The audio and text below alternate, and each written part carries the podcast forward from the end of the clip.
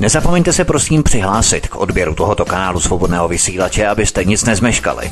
youtube.com lomeno c lomeno radio sv studio tapin radio. Dejte si prosím odebírat tento kanál kliknutím na červenou ikonku v horní pravé části obrazovky s nápisem odebírat a zaškrtněte také symbol zvonečku, abyste byli informovaní o nahrání každého nového pořadu. Tím také nepřijdete o čerstvé premiéry a rozmanité kauzy, které můžete dále sdílet na sociálních sítích. Takže Vítku, ještě jednou vás tedy vítám, tebe i pana VK. Eh, hezký den, ahoj. Ahoj Petře, zdravím tě, zdravím všechny posluchače, přeju krásný páteční večer, vítám vás tu všechny, ne tady při obrazovkách České televize, ještě to tak, ale při mikrofonech a při reproduktorech, eh, kterými se k vám line zvuk svobodného vysílače, písničky hlavně mluvené slovo, které teď budete poslouchat v následujících třech hodinách a protože na všech názorech záleží, respektive all opinions matter, tak vás tady všichni vítáme a vítám samozřejmě i VK. VK, ahoj. Ahoj Vítku, ahoj Petře, já vás všechny zdravím, samozřejmě naše posluchače. Eh, asi už tradičně jako čekáte, že budeme začínat takhle nějak podobně, takže už to nebudu ani označovat za výjimku a pustíme se do prvního tématu, takže pěkný večer přeji. Pánové, je to vaše. Dobrý poslech všem. Tak díky Petře. Já jenom začnu velmi krátce, eh, protože právě máme časový sklus trošku. Tak eh, ve Velké Británii se samozřejmě děje eh, každý den mnoho, mnoho věcí, stejně tak jako v jiných státech. Nicméně ve Velké Británii vybočuje jedna taková kauza v rámci nejvyššího britského soudu, nejvyššího soudu v Británii, který odepřel Venezuele přístup ke zlatu. To je velmi zajímavá kauza. V podstatě to vykresluje, jakým způsobem vlastní, nevlastní země zlato, které je uloženo právě Velké Británii, Bank of England. Co se tam VK děje? No, je to s velkým přesahem, protože jsme o tom několikrát hovořili, vlastně jaká je forma zlata. Veškeré zlato, a to je z Talmudu samozřejmě, a to si musíme rozebrat. Veškeré zlato na této planetě patří židům jako vyvolenému národu. To je přímo uvedeno v Talmudu. Přímo, výslov. A má to velké souvislosti, má to mnoho přesahů. Gojům není dovoleno disponovat zlatem. Taktéž uvedeno v Talmudu. Eh, z hlediska těch procesů, které vidíme ohledně řekněme, takzvané celosvětové globální krize, eh, kterou vůbec nemusíte označovat za virovou, ale za ekonomickou, která je skutečným důvodem toho hoaxu, toho koronavirového hoaxu, to znamená snaha o napumpování obrovských peněz do světových ekonomik. Tak, a teď přichází ten přesah. Jestli pak víte, kon- kontrolní otázka pro konceptuálně gramotné, protože mnoho lidí se na to ptá, pořád tomu nerozumí. Proč jsou vytvářeny tlaky na to, aby se jednotlivé státy neustále zadlužovaly? Jaký to má význam, význam jaký to má smysl? Ten, kdo se začne zajímat o tyto konceptuální souvislosti, tak samozřejmě mu velmi rychle dojde, že přece nejde o peníze jako takové, o ty papírky. Ty se natisknou. Tam problém není. Ten problém musí být někde přece jinde. No ano, ten problém je v cených kovech. Je ve zlatě. Je ve zlatě, je v platině, je v stříbru, je v cených kovech, ve wolframu, v dalších velmi důležitých, řekněme, tzv. vzácných kovech, na kterých je kolaterálně založený celosvětový systém takzvaného dluhu. Tohleto je s obrovským přesahem. Protože to, k čemu došlo v případě Venezuely, to pouze ukazuje. Takže my si to vezmeme vlastně od začátku. Víte, že Venezuela je ve velmi problematické situaci. Ve Venezuele uh, je u moci vlastně dvojvládí, to znamená demokraticky zvolený Nicolás Maduro a ona samozvaná loutka uh, Juan Guaido, který je podporovaný americkými neokony a zhruba asi 60 státy světa, kteří uznala jeho vládu. No a jednou z těch vlád, která uznala tuto povstaleckou nelegitimní vládu Juana Guaida, je i Velká Británie. No a Nicolás Maduro, tedy jako legitimní prezident Venezuely, řekl, že ekonomickou krizi, která i v důsledku vlastně koronavirové krize eh, je v Venezuele, bude ji řešit tedy tím, že dojde k odprodeji části zlatých rezerv, které jsou deponovány u Rothschildovi Bank of England ve Velké Británii. Jedná se o zlato v objemu po přepočtu zhruba jedné miliardy amerických dolarů. To znamená, v tomto objemu měl být venezuelský zlatý poklad přesunut a měl být přesunutý do Spojených států. Do Spojených států, do New Yorku, do péče organizace tedy Spojených národů, tedy do OSN. A OSN, protože řekněme jako globalistický orgán, tak měla pomáhat za tyto zlaté pruty de facto nakupovat zboží, prodávat tedy zlaté pruty a pomáhat teda Venezuele. Byla to cesta tedy, jak se, jak obejít nebo vyhnout se těm sankcím, které Velká Británie, ještě vláda Terezy Mayové a potom Borise Johnsona a americká vláda uvalila na Venezuelu. To znamená, zamezila přístup Venezuele k takzvaným kapitálovým trhům. Kapitálové trhy to jsou ty trhy, na kterých si zhruba za dva týdny bude Česká republika půjčovat 500 miliard svého schodku. Myslím, že to bude za 14 dní. E, tam bude tranže, e, bude tam v podstatě na základě schválení e, Českého parlamentu, který odhlasoval ten schodek 500 miliard. Tyto peníze pocházejí vždycky a pokaždé u všech evropských zemí, nebo řekněme nejenom evropských zemích, vlastně trtivé většiny zemí světa Eh, pocházejí z takzvaných kapitálových trhů, které se obchodují v londýnském City eh, na londýnské kapitálové burze. Tu provozuje Rothschildova rodina, Bank of England. Eh, a teď se dostáváme k tomu zlatu. Jaká je forma toho zlata?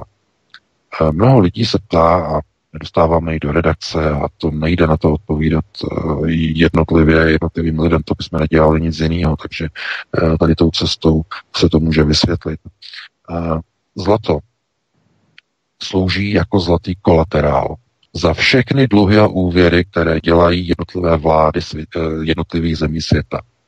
To znamená, že když vláda nemá nul, když má jakýkoliv dluh, jakýkoliv schodek, i minimální, maličký, zanedbatelný, tak si jde půjčit do Londýna na kapitálovou burzu to znamená zafinancovat svůj schodkový rozpočet. No ale tam, abyste mohli obchodovat, tak tam je možné obchodovat pouze naproti, naproti kolaterálu. Nejprve musíte Bank of England složit kolaterální zástavu. To znamená, v nejčast, nejčastěji se jedná o státní zlato. To znamená zlaté rezervy daného státu. Proto všechny země světa s výjimkou tedy opravdu těch dvou, jako je Čína a Ruská federace, které začaly přesunovat veškeré zlato k sobě z Londýna, eh, tak eh, z mnoha důvodů, a to na to nemáme čas to vysvětlovat, a byl se s dalším přesahem, tak všechny ostatní země světa mají své zlato, národní zlato, deponované ve vaultech, to znamená v těch podzemních trezorech eh, Bank of England v Londýně.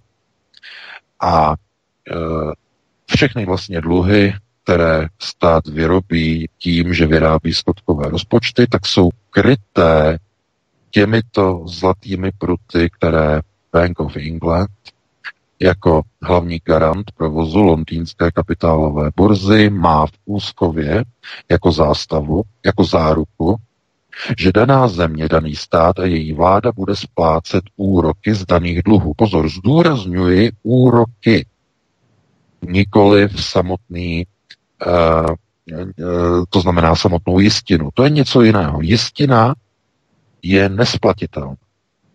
Kdyby došlo ke splacení jistiny, tak de facto by došlo ukončení onoho vázacího vztahu a stát země by se stala svobodnou a mohla by si zlaté rezervy vytáhnout z Bank of England zpátky k sobě.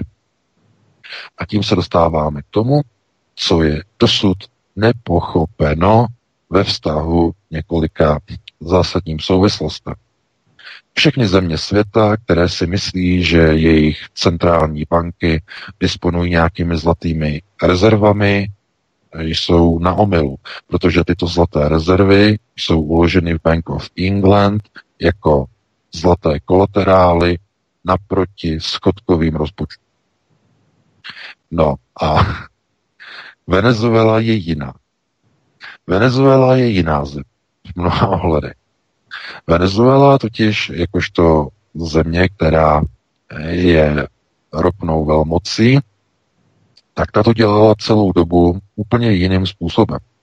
Venezuela totiž rovnou prodávala veškeré své národní bohatství naproti za americké dolary a nepotřebovala žádným velkým způsobem se takzvaně sanovat tím, že by si půjčovala na mezinárodních uh, úvěrových trzích. Zkrátka, tohle to není ten systém, který normálně by byl používán. A protože Venezuela to nechtěla dělat, tak se stala nepřítel. Nepřítelem globalizace, protože vláda, která není zadlužená, londýnská Bank of England, je vládou, která je svobodná, která není ovladatelná. Takže bylo nutné dosadit k moci nějakou loutku, Kuana Guaida. Juan Guaido je ochoten nechat zlato ve Velké Británii a místo toho si vzít úvěr, úvěr naproti tomuto zlatu. Chápete ten nesmysl?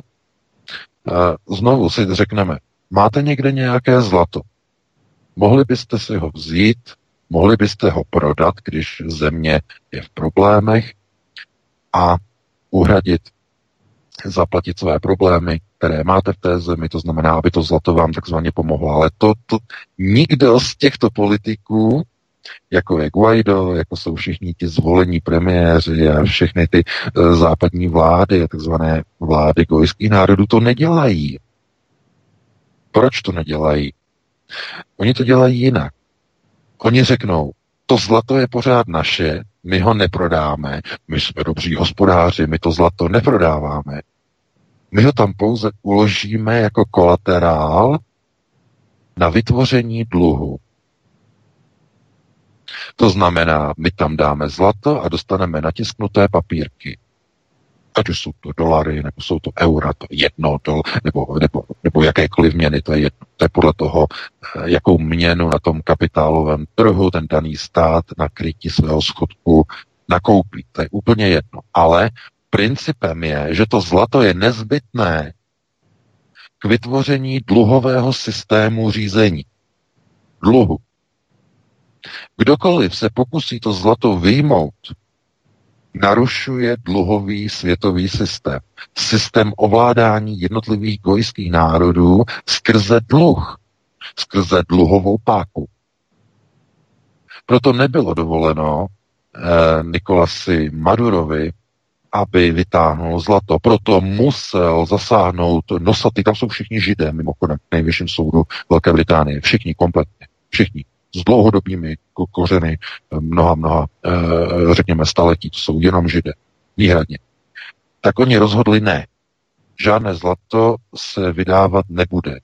Zlato tam zůstane. A místo toho nejvyšší soud Velké Británie dal disponibilitu té loutce Juanu Guaidovi ve Venezuele. No a ten řekl, že zlato zůstane ve Velké Británii, že tam je v bezpečí, to znamená, nechce ho fyzicky převést, nechce ho vyzvednout, nechá ho tam, stačí mu ty úvěry, naproti těm natisnutým papírkům, eh, těm, těm dolarům a těm eurům a tak dále a tak dále. To znamená, že on je kádrem, on je vyvoleným, protože on nechce fyzicky si na to zlato sáhnout, které nepatří nikomu z gojů, to patří pouze židům. Zlato patří pouze židům do Talmudu, jenom jim. Veškeré zlato na tomto planetárním nosiči je pouze jejich. Nikdo se nesmí jiný zlata dotknout, nesmí mít žádný nárokový titul na zlato. Podívejte se, jak zametli s Robertem Ficem eh, tam eh, na Slovensku. Podívejte se. Co on udělal? Zaregistrovali jste, my jsme, myslím, že jsme o tom dokonce hovořili, eh, minulý rok koncem listopadu řekl, že ten Brexit se nějak nevyvíjí úplně dobře, že by to mohlo mít i nějaké výkyvy s britskou librou. A co by se stalo? No ano, však z historie víme, že Bank of England používala zlaté rezervy na sanování a záchranu britské libry. E, ve 93. když George Sereš zautočil na britskou libru, máme o tom článek, video, to znamená, to bylo To byl první průser. Druhý průser rok 2010, hypoteční krize, kdy znovu Bank of England prodávala zlato a sanovala britskou libru.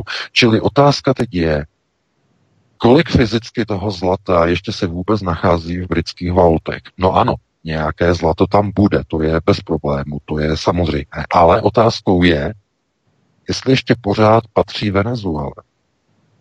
Jestli ty zlaté pruty nebyly odcizeny, nebyly přetaveny a nemají nové puncovní e, značky a už nové majitele. To znamená, tohle to platí pro každou zemi, která tam dlouhodobě má uložené své zlaté rezervy. To znamená, jak ve skutečnosti to tam zlato je. Když někde necháváte dlouho zlato ležet, velmi dlouho, tak eh, to znamená ne jeden nebo dva roky, ale desítky let, tak rozumíte, kdo bude kontrolovat, jestli tam pořád to zlato leží. Centrální banka udělá tu věc, že zachrání vlastní libru a takzvaně sanuje, prodá zlaté rezervy nějaké země nebo několika zemí, prodá je, ty země o tom neví a jakmile se Libra stabilizuje, tak se znovu e, na trhu e, to zlato postupně koupí, ale pouze pokud je to třeba. Pouze pokud se najdou takové okolnosti, že někdo řekne fyzicky, my chceme to zlato teď někam převést. Kolik zemí chodí do Bank of England a dává tisková prohlášení, my chceme přesunout a odsunout zlato, které leží ve vašich valutech Bank of England od druhé světové války. My jsme si po 75 letech eh, teď usmysleli, že ho asi přesuneme k nám. Jak často se tohle dělá? Jak často se to provádí? No, dámy a pánové, prakticky vůbec nikdy. To znamená, když vždycky jdou nějaké takové jako řeči o tom, eh, že všechny ty trezory pod Bank of England jsou úplně prázdné, nic tam není, žádné zlato tam není, tak vždycky eh, velice rychle dojde k tomu, že média přinesou fotografie britské královny, jak navštívila uh, zlaté vaulty pod Bank of England, jak tam prostě prochází, uh, tam jsou ty police s těma vyskládanýma zlatýma cihličkama a vždycky tak jako zaberou, jako aby bylo vidět, že, že jich tam spousta těch cihel. Samozřejmě tohle je na uklidnění veřejnosti. Ty cihly jsou, chápete, uh, normálně z olova, natřené zlatěnkou a tak dále a tak dále. Znamená, tam eh, nemáte průkaz a důkaz toho, že opravdu jsou to zlaté cihly, to ani náhodou. Ale uh, to není ten hlavní problém. Ten hlavní problém, který je, že když nějaký politik, který je zvolený, vyzve k návratu zlata domů, jako právě udělal Robert Fico v loni v listopadu. E, to bylo, myslím, 28. listopadu. A hned potom, následující týden, nebo to bylo celých deset dní později, e, Slovenská centrální banka, její, myslím, tiskový mluvčí, nebo přímo teď prezident, šéf, teď nevím, teď mě neberte za slovo, eh, prohlásili, že je to nesmysl převádět a že to zlato tam zůstane. A celá, celé to povídání a ta kauza tím pádem skončila, utichla. To znamená, ta výzva eh, Roberta Fica nebyla vyslyšena. Chápete? A co se začalo dít? Hned začala likvidace Roberta Fica, hned začal rozklad jeho strany, to znamená eh, rozštěpení jeho strany. Do té doby nebyl problém. Všimněte si, nebyl problém. Mezi Petrem Pellegrinem a Robertem Ficem nebyl problém. Jakmile Robert Fico řekl, že chce zpátky slovenské zlato na Slovensko, okamžitě začalo štěpení smeru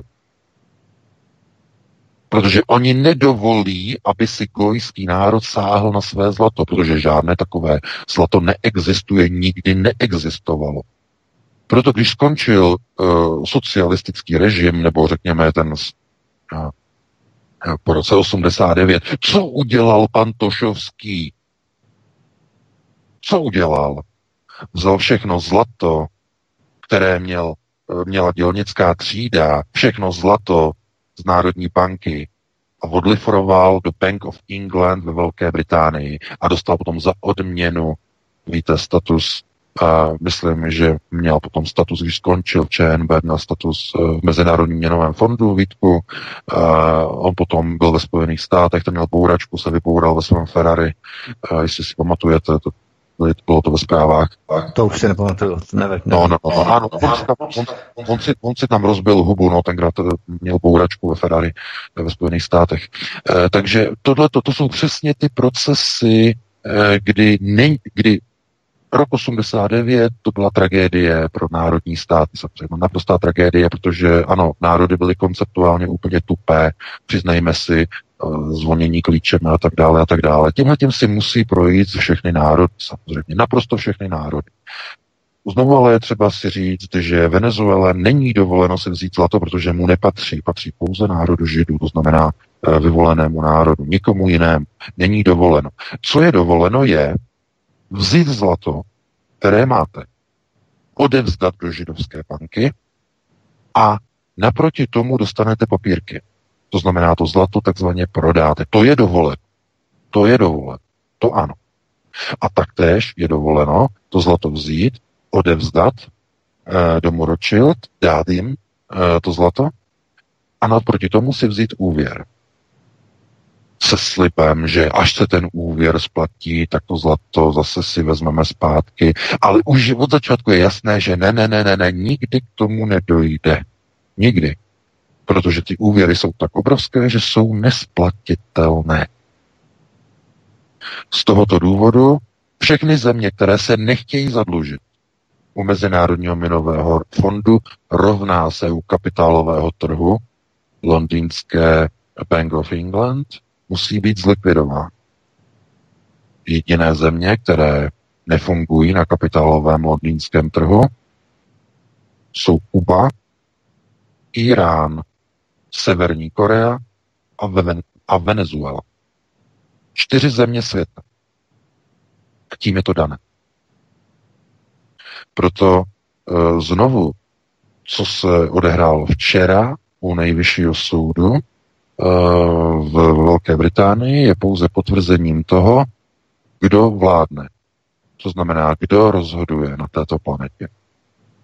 O tom bude samozřejmě trochu něco víc i v té nové knize, uh, která teda vyjde v srpnu, to už určitě víte, takže uh, tam to trošku ještě víc jako rozeberu, kromě jiného teda, ale tady máte krásnou ukázku toho, Eh, jakým způsobem zkrátka eh, funguje ten svět, který považujete za ten, jakoby, řekněme, otevřený, ten open world, eh, který jako považujete za ten reálný a potom ten svět, který je zatím skrytý, okultní, neoficiální, zákulisní, je úplně jedno, jak ho nazvete. Tam probíhají úplně jiné morální limity, tam vlastně žádné ani nejsou. Zkrátka je jasně rozhodnuto, kdo je vlastníkem planety, komu náleží veškerý majetek, komu náleží veškeré drahé kovy. To znamená, tam je to dané. A víte, do tady toho zasvěcení uh, se musí jednotliví, řekněme, vybraní pověřenci, protože uh, nemluvíme o kádrech, ale o pověřencích, do, do této fáze se musí zasvětit na jednotlivých, řekněme, uh, úrovních zasvěcování. To znamená, aby je to nezabilo. Když se to na vás vrhne najednou, tak vás to zabije, zlikviduje. To je jako úplně stejné, jako když, podívejte se, je to stejné jako, jako třeba s, s něčím, co by se dalo přirovnat s alkoholem. Ano, to je dobrý příklad, s alkoholem. Když jste nikdy nepili alkohol a teď do sebe naléte flašku, tak eh, vás ten alkohol zabije. Zcela spolehlivě. Tvrdé holkou. To vás zabije. Otrava okamžitě smrt.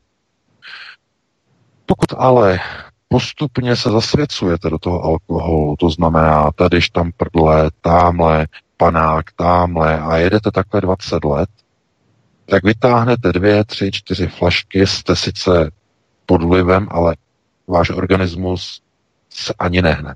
To znamená, máte obrovskou kocovinu, motáte se, ale ustojíte to.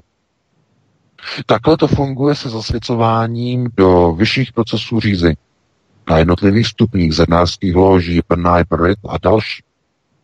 To je ta králičí nora, do které, když strkáte hlavu, je to jako s tím alkoholem.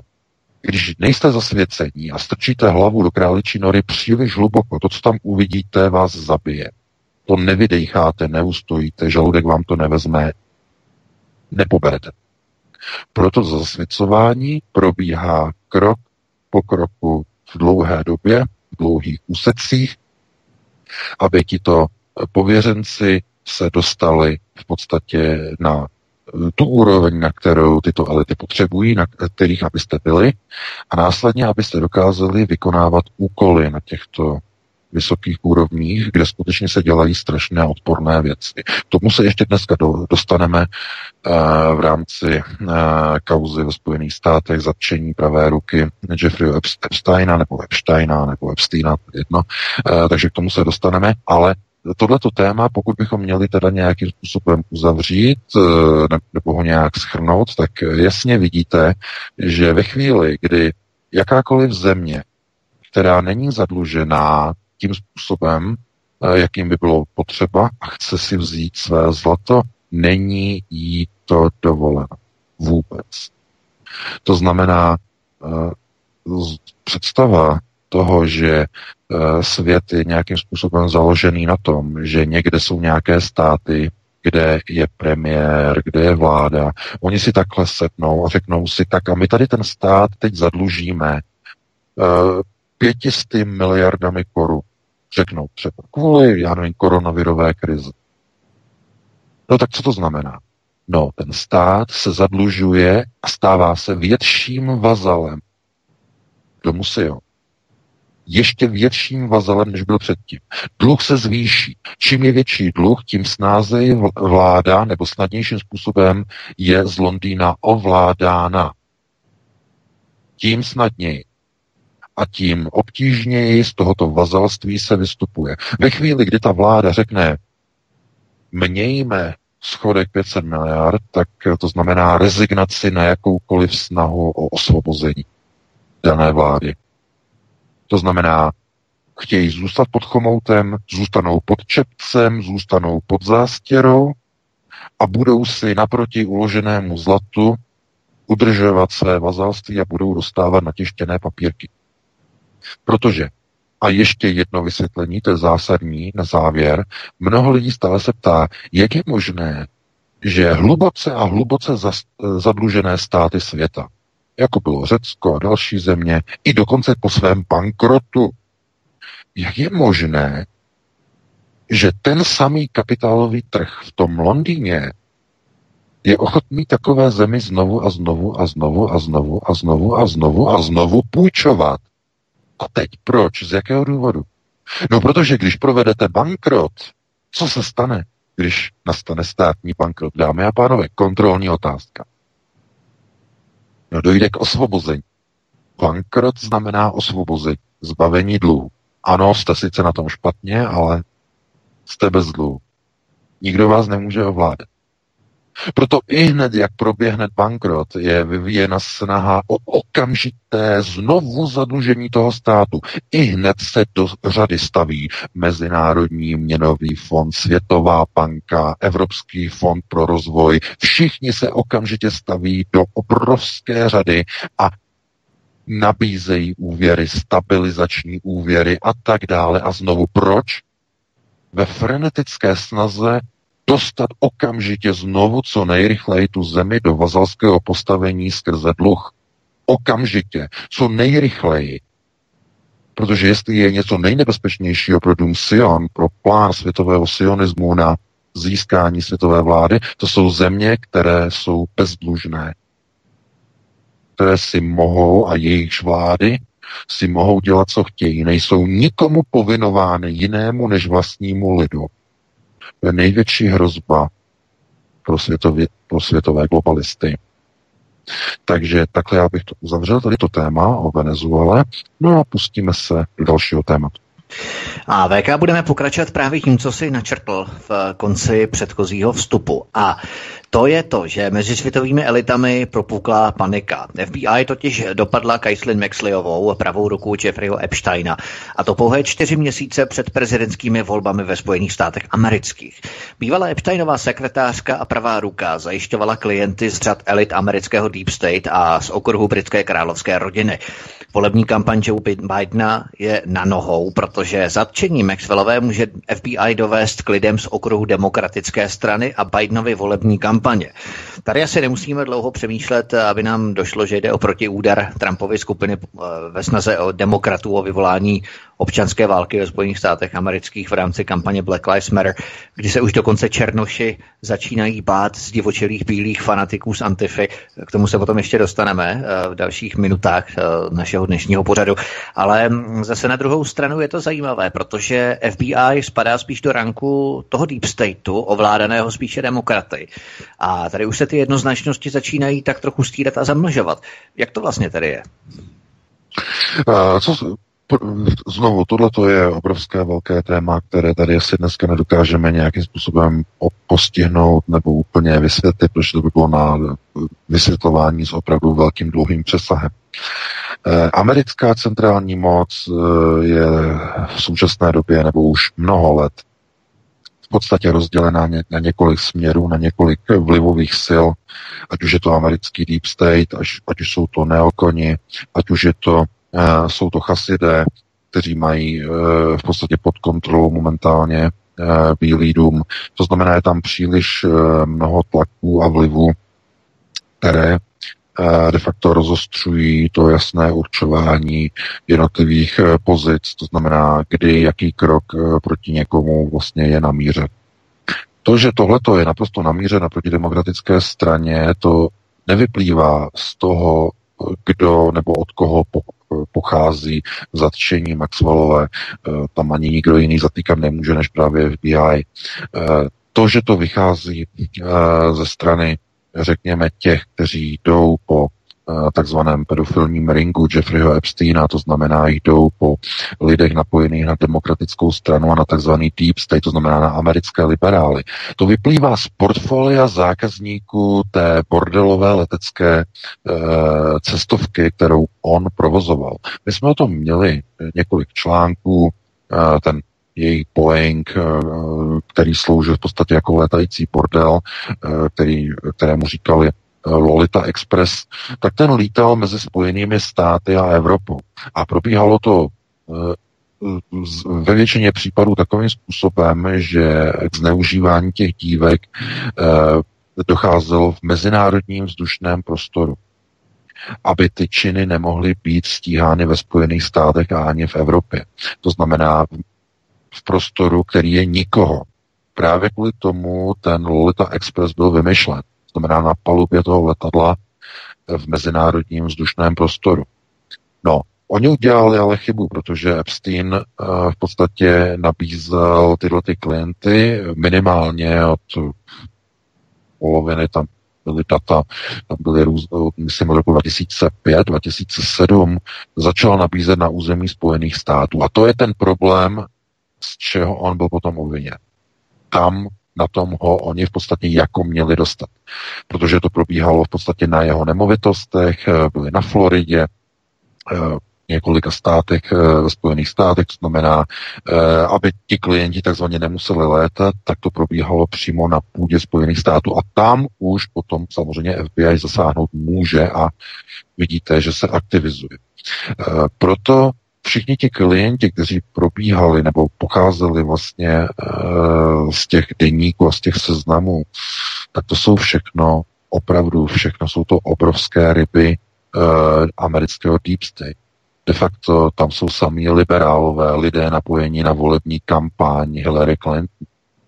Je tam asistent Johna Podesty, uh, je tam bývalý spolupracovník volební kampaně Baracka Obamy, mezi zákazníky Jeffrey Epsteina, to znamená, to je, eh, tohle je přímý direkt útok na liberály, to znamená na celý Deep State konkrétně a na volební kampaň Joe Bidena, protože tam se objeví několik lidí, několik, kteří tam vyskočí z toho seznamu, eh, který se také objevil před časem a tito lidé jsou napojeni eh, na demokratickou stranu a na volební kampaň Joe Bidena. To znamená, že to, k čemu došlo právě včera, je logické. Včera bylo 2. Eh, července. Volby amerického prezidenta proběhnou 3. listopadu. To znamená přesně čtyři měsíce v předvečer, včera, v předvečer voleb amerického prezidenta čtyři měsíce tedy před, došlo vlastně eh, k zatčení Maxwellové. No a ona může mluvit. Otázkou je, jestli to bude dovoleno, jestli jí zase nepotká nějaká nehoda, jestli taktéž není pojištěná, jak byl pojištěný Jeffrey Epstein. Otázkou je, jestli jeho manažerka, která nebyla organizátorkou, ale byla jenom manažerkou, jestli také má nějakou pojistku a jestli rovněž má pojištění životní, aby její kamarádi dostali z vězení, protože jinak bude práskat úplně všech. A ta pojistka spočívá v tom, že a, když ta pojistka existuje, tak oni nedovolí si ji zabít, odstranit. Protože kvůli tomu ta pojistka funguje. Přesně to udělal Jeffrey Epstein, kdy najednou selhala kamera v té věznici, kde byl, v té celé selhala kamera, jakoby se během toho selhání té kamery oběsil. A když potom přišly ty fotografie, jak ho odváželi už jako mrtvého na tom vozíku, tak se ukázalo, že ta hlava vůbec nepatří Epsteinovi, ale e, herci Bordénovi, který je z reality show a který umřel rok předtím. To je ten článek, máte to na Aeronetu, to znamená ta hlava úplně jiná, nos úplně jiný, uši úplně jiný, úplně jiná osoba uh, odpovídající Bordénovi. To znamená, vyměnili mrtvolu za tělo, které leželo rok u ledu, protože Bordén zemřel v roce 2018. Jestli stejnou pojistku na záchranu má i Maxwellová, to je otázka oni, ono je možné, ono je možné, že Epstein uh, zatahá z Tichomoří, kde je odklizený, uh, že zatahá zanitky a řekne, že použije svoji pojistku i na záchranu Maxwellova. Samozřejmě, že to by byl obrovský průser, protože pokud by se to muselo znova sfingovat, jakože Maxwellová spáchala sebevraždu, to už by bylo tak podezřelé, tak neuvěřitelně, to už by někdo prostě řekl, to není normální. Jako jo. Takže v tomhle ohledu já si spíš myslím, že oni budou se snažit nějakým způsobem někde prostě jí něco dojednat, že ona něco vezme na sebe, někoho prostě, někoho menšího takzvaně práskne, nechá velké ryby a e, oni ji zaplatí. To znamená, že ona se třeba půjde setnout třeba nevím, na 8 roku, na 8 let, a 6 a 7 a zaplatí obrovské peníze, aby se jí to vyplatilo. To znamená, pokud to samozřejmě nebude do životí nebo nějaký strašný trest na nějakých 40 let, tak uh, ona si to spočítá, ona si řekne jasně, to se vyplatí, já vylezu potom a budu do smrti eh, zajištěná, prostě mě se to vyplatí a půjde do toho. Takže to je jedna z možností. Proto znovu, je to přesně načasované čtyři měsíce před volbama. To není náhoda, nevěřte na náhody. Nic jako náhody neexistují. E, takže tohle je opravdu jako velká zajímavost a podle mého názoru e, se znovu ukazuje, že mm, e, to, co probíhá ve Spojených státech, to znamená zapálení americké ulice, je cestou na rozvrácení Spojených států. Protože ty volby budou velice řekněme, polarizované, budou daleko více polarizovanější než v roce 2016, eh, protože k volbám v listopadu ve Spojených státech se půjde de facto v období a v době válečného stavu. Už rozpoutávající se občanské války v amerických ulicích. Tomu eh, je už nakročeno všechno to, co probíhá ve Spojených státech, všechno ta videa, jsou naprosto jasná, to znamená, to je úplný rozvrat americké společnosti, která je ostře rozvrácená ve společnosti mezi, řekněme, příznivce Donalda Trumpa a jeho odpůrce. A všechny ty volby, které budou probíhat, to znamená volba prezidenta, a s tím i volba do kongresu a do senátu, která bude probíhat 3. listopadu, eh, tak bude to referendum o tom, jestli Amerika chce zemi podle modelu liberálů, to znamená s hořícíma ulicema, se zrušenou policií, eh, s antifou v ulicích a se všemi eh, genderisty u moci, a nebo jestli chtějí normální Ameriku. Bezpečnou, Eh, klidnou, tu původní, jakoby starou, ta, která jako až dosud nebo do nedávna fungovala. No a jak to dopadne, nebo jaké, budou, nebo jaké bude rozuzlení?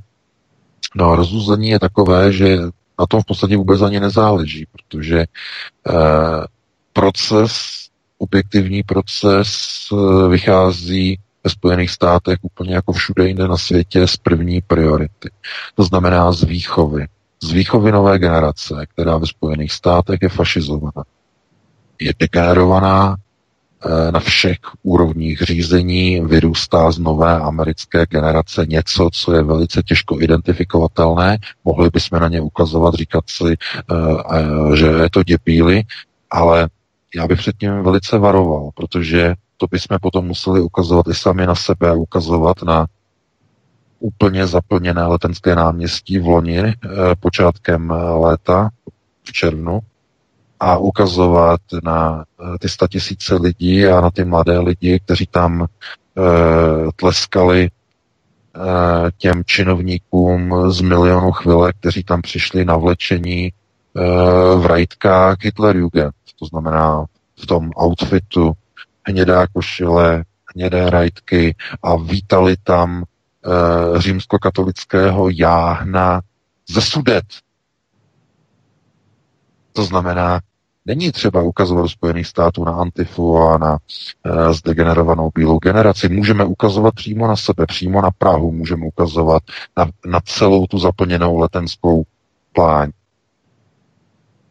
A e, Někdo by řekl, no přece, a, a co ti vlastenci? No ti vlastenci, tak se podívejte třeba na, e, když udělá nějaká vlastenecká fronta, i když o nějaké frontě se nemůže ani mluvit v České republice, žádná fronta tam není.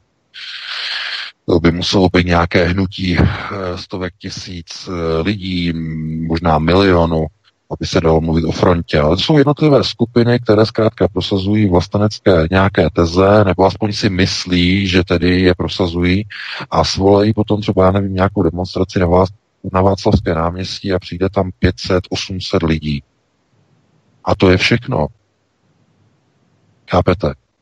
A oni, ti mladí, ti liberálové, ti všichni ti uh, chvilkaři se potom smějou a to jsou lůzři, řeknou, podívejte se, lůzři, 500-800 bláznů přišlo demonstrovat za národní věci, za ty, za ty, za ty, za ty eh, proti globalizaci a tohleto a pomatenci a tak dále a tak dále. No ano, samozřejmě.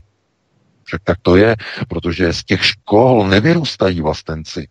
Jste někde viděli, aby ze škol vyrůstaly nějaké generace vlastenců od roku 89, když to mají pod kontrolou Eh, od té doby všechno nadnárodní organizace, globalistické, globalčiky, to znamená e, norské fondy a všechny další fondy a Sorosovy fondy a neziskovky chodí do škol a multikulty, ňu, ňu, ňu, ťu, ťu, ťu, inkluze, cikány do škol, e, e, mentálně postižené do škol, do tříd, inkludovat je inkluzivně a potom vlastně zjišťujete, že děti už neumí matematiku, takže matematika se bude rušit, matematika, jistě víte, byla zrušena, už nebude povinná e, při maturitách, to znamená snižování laťky, debilizace národa směrem dolů. Debilization, to znamená debilizace úplně dolů, úplně tupý. To je proces, to je ten objektivní proces. Objektivita zániku národa. Všude je to vidět. Kdokoliv se otře proti, proti domu Sion, ať už je to zlato, ať už je to uh, právo na výchovu dítěte. Ne, ne, ne, vy nemáte právo na výchovu dítěte. Sotva se vám dítě narodí, sotva umí samo dejchat a samo mluvit, tak hned šup, šup s ním do jeslí. A vy, maminko, běžte do práce. My se vám postaráme o dítě. To znamená, aby to dítě bylo pod kontrolou systému a nosatých procesů řízení co nejdříve, aby bylo v kontaktu se všemi těmi etniky, černochy, cikány, aziaty, araby, jinými kulturami, aby bylo co nejdříve. Jistě jste zaregistrovali, předpokládám, včera, co zase vymyslela a Rada Evropy. Jste možná slyšeli. Vyzvala Českou republiku, aby se v českých školách eh, vyučovalo také rovněž o eh, romské historii. Jste možná zaregistrovali, to byla ta zpráva včera, ze včerejška. Jsem na to koukal, jsem si říkal, oni zešíleli. Chápete, jaké by to bylo chucpe? No, oni kdyby chtěli vysvětlovat historii, že jo, Romů nebo Cikánů, oni sami o sobě říkají, že jsou Cikáni, takže to, jak si to přeberou. A Uh, oni by museli prostě buď lhát, nebo říkat pravdu. No tak kdyby lhali, tak uh, by říkali, že já nevím, uh, přinášeli třeba nějakou kulturu a já nevím, uh, opravdu nevím, co by mohli o kultuře říkat, protože oni kočovali od města k městu. To znamená, nevím, jak tu kulturu by chtěli nějakým způsobem prostě definovat. Nevím, naprosto nevím. To znamená, museli by lhát, vymýšlet si je. Nevím jak. A nebo by mohli říkat pravdu. No ale to by zřejmě někoho zavřeli v českých školách. Protože říkat pravdu, no tak to by se muselo říkat, jak to bylo za první republiky, že Byly vyhlášky, že cekáni se nesměli stěhovat. Měli zakázáno kočování četníci zakazovali cikánům vstup do měst. Byly tabule před českými městy už ve 20. letech. Cikánům vstup do tohoto města zakázán. Za potulku zavírání. E, pozor, cikáni kradou slepice. Zavírejte slepice, hlídejte slepice. E, lidové noviny, že ten článek, rok 23. Pozor, cikáni kradou slepice. E, chápete? E, já, já říkám, e, v, v té v Evropské radě, teda ne v Evropské radě, pardon, v Radě Evropy, to je něco jiné. V Radě Evropy prostě já nevím, kdo tam sedí. Tam sedí poslanci za Českou republiku, jestli Vítku znáš, ty poslance Rady Evropy za ČR, a, protože to je taková organizace, která je taková jakoby bokem. A e, nevím, jestli to vychází od českých e, zastupitelů Rady Evropy, nebo prostě to někdo vymyslel, ale e, prostě jak chcete někde někomu vysvětlovat prostě nějakou rom, romskou historii. Museli byste buď lhát, nebo říkat pravdu a za tu pravdu by vás zavřeli v dnešní době. Však pro boha, dneska, když začnete říkat pravdu třeba o táboru v letech, tak hned přijdou prostě velké křiky. Když začnete citovat z dobového tisku o zřízení táboru v letech, zase shodou okolností v lidových novinách, zřízení tábora v letech, psali lidové noviny. No, pracovní tábor na převýchovu práce se štítících individuí a e, etnických skupin no, na území. To znamená, chápete, e, a jako to jsou prostě, prostě souvislosti, že buď můžete teda říkat těm, e, řekněme těm dětem, vy, vysvětlovat v školách buď sfalšovanou historii, to znamená, že budete říkat, dobře, Romové byli umělci, eh, kteří cestovali, obohacovali kulturně jednotlivá města, budete jim lhát, a nebo jim budete říkat pravdu a oni vás za to zavřou. Jedno nebo druhé. Proto tupost zastupitelů prostě těch členů Rady Evropy, to je něco neuvěřitelného. Právě proto se nikde na českých školách o Romech nebo o Cikánech, jak to nazvete, nic neříká.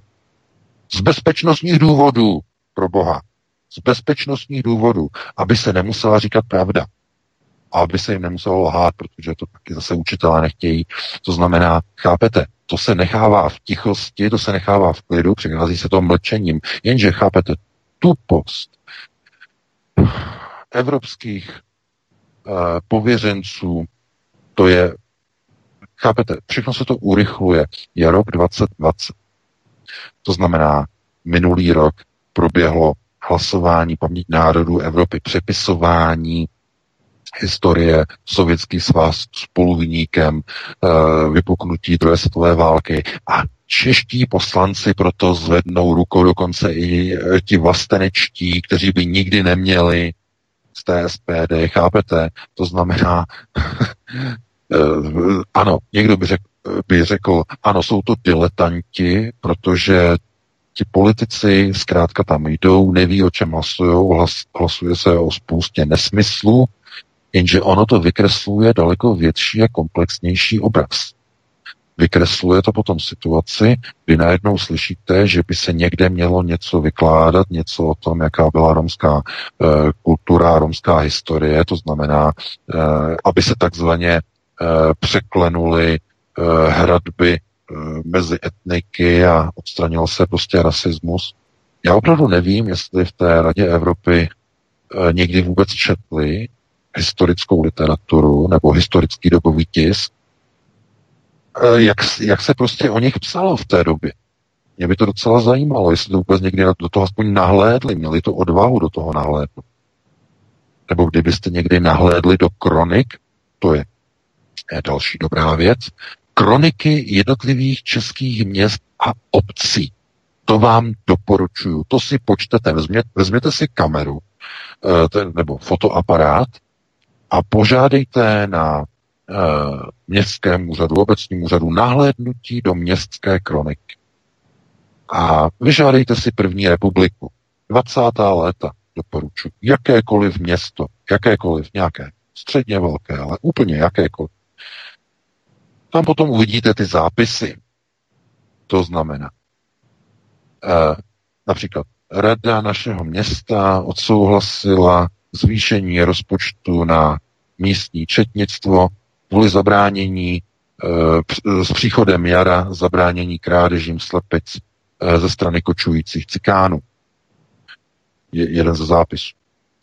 E, další. Nahlás, bylo nahlášeno, že došlo k fyzickému napadení při pokusu o krádež několika králíků z chovatelského kovu místního občana.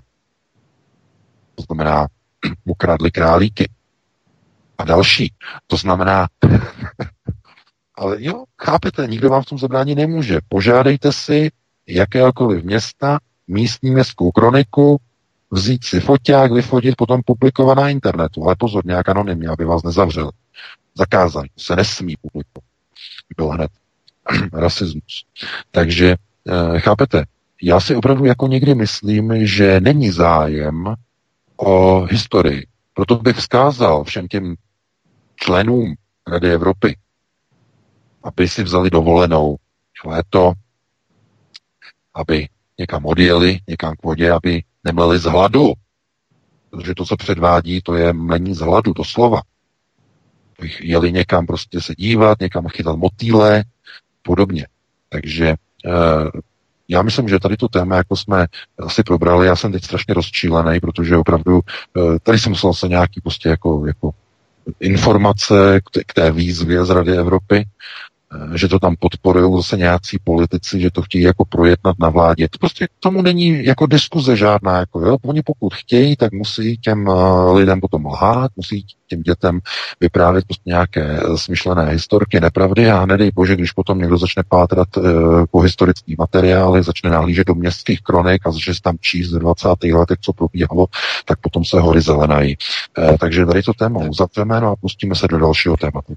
Pustíme se do dalšího tématu VK určitě. Já jenom eh, podotknu, že poslední historickou epochou eh, Cikánů by mohl být eh, etnický exodus z Velké Británie, Cikánů směrem do České republiky na základě tří článků na Aeronetu.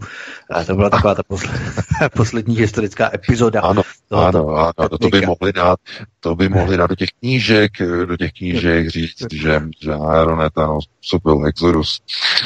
No, to, tohle to se dostali do, memoáru, do memoáru.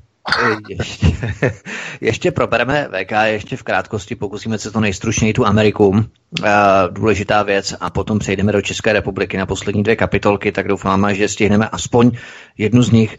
Ne dvě, protože já bych eh, rád stihl právě Miladu Horákovou a tu veškerou propagandu, která teď se lidnula z eh, veřejnoprávních i mainstreamových médií. Těsivá scéna z Kalifornie zachycuje, jak bílý liberál zaútočil na Černocha, který začal strhávat plakáty Black Lives Matter, protože se na ně už nechtěl dívat ze svého bytu od naproti. Bílý liberální degenerát z místní střední školy Černocha napadl, začal na něho řvát a dokonce zazněly i výhrušky jeho dětem, které na černošského tátu čekali v autě. Šílenství v Kalifornii dosahuje absurdních rozměrů a dokonce už i černoši mají strach před bílými liberály z Antify. Jejich fašitace dosahuje skutečně obludných rozměrů. White trash bojůvky postupně přebírají kontrolu nad eh, americkou, eh, v podstatě, hm, jak bych to řekl, americkými městy, tak, pod eh, kontrolou demokratické strany.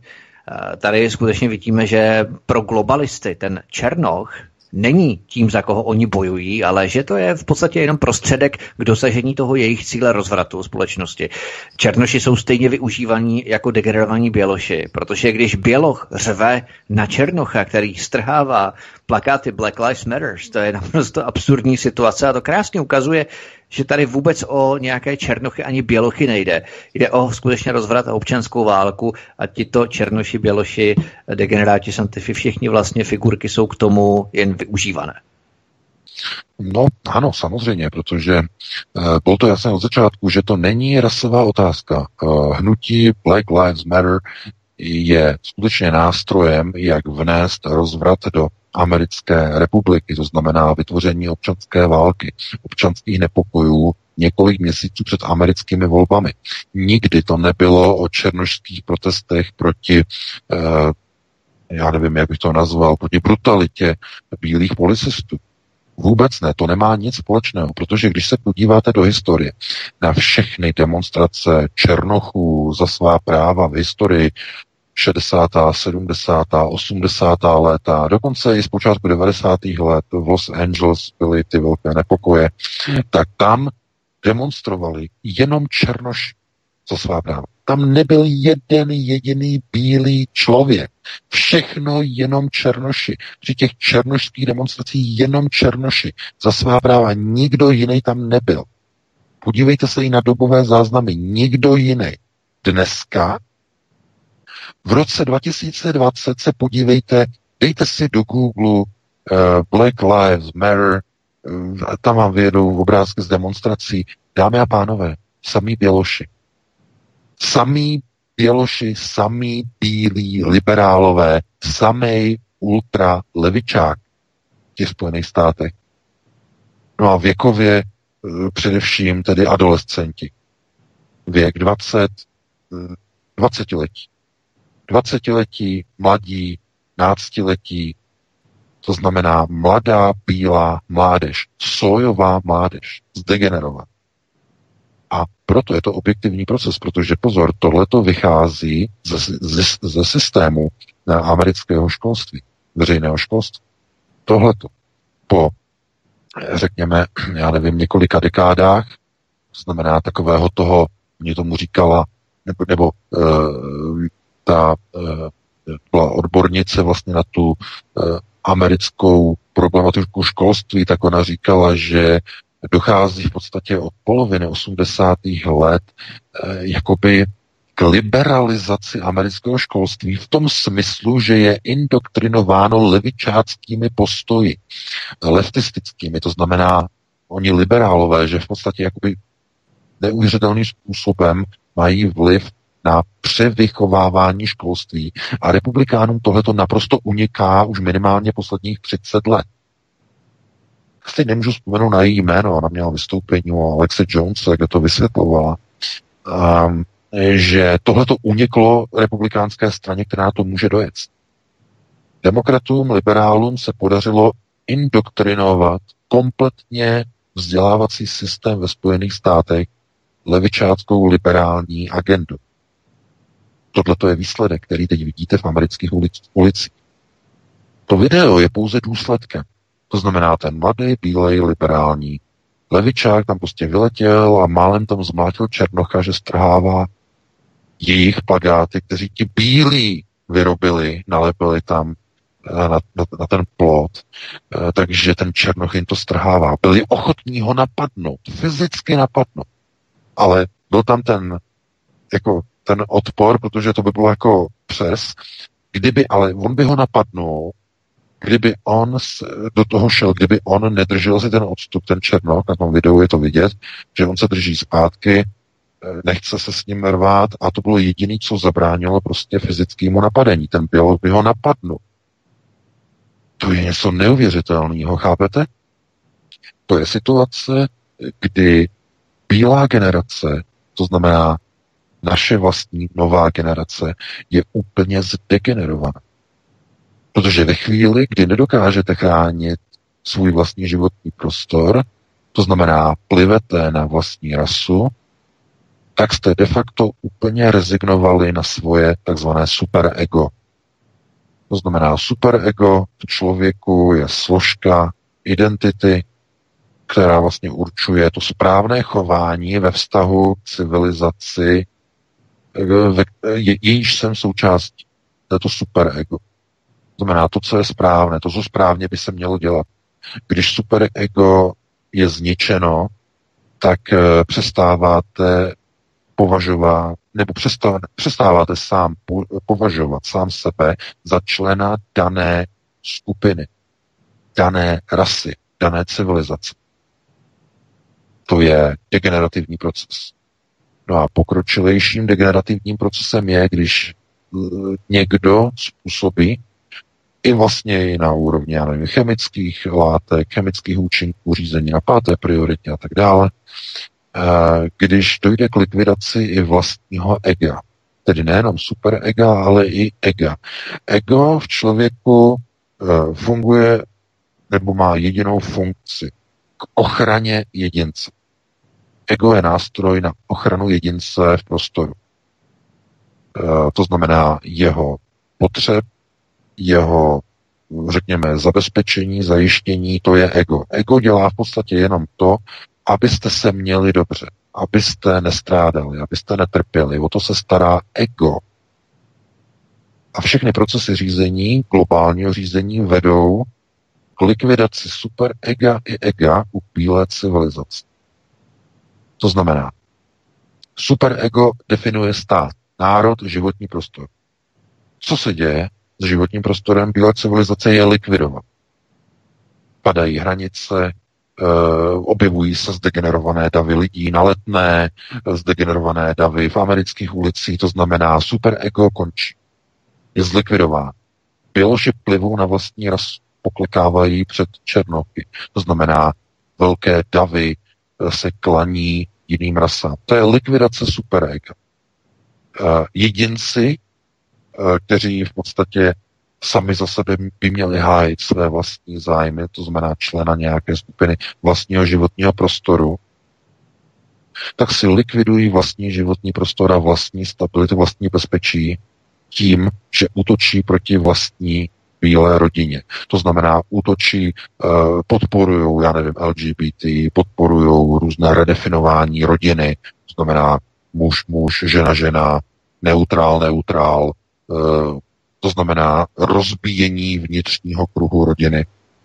To znamená, to ego eh, de facto je úplně potlačeno. Ten běloch nemá ústu sám k sobě, poklekává před Černokem, poklekává před, před někým, kdo ho, kdo ho utlačuje, eh, kdo ho ohrožuje na životě. Ten degenerovaný biolog s tím egem v podstatě už není schopen vlastní obrany, vlastní identity, vlastní integrity. To znamená, ego je úplně zničeno. Co všem není zničeno, to je v člověku celé bílé generace, nebo řekněme Mluvíme o civilizaci jako takové. Na co vůbec není útočeno ze strany globalistů, to je it. To znamená to, co Sigmund Freud označoval za ten vnitřní drive eh, toho, to znamená chtíče, tužeb, emocí, to znamená toho, co vychází z těch, řekněme, zásadních instinktů, takzvaný, no, říkají basic instincts, to znamená z těch základních potřeb to vychází a tam nepanují žádná pravidla. To znamená, it není kontrolován naprosto žádnými pravidly. To je čistě jenom chtíčová záležitost. To znamená spotřeba, konzum, něco chtít, něco chtít, materiálně zabezpečit, jinak fyzicky zabezpečit. To znamená něco chtít. No a it je hlavním drivem e, takzvaného davového řízení. To znamená potřeby řízení jenom otázkou potřeba chtíče. A to jsou velké davy, které jsou řízeny nějakým vrhnutím, nějakým směrem.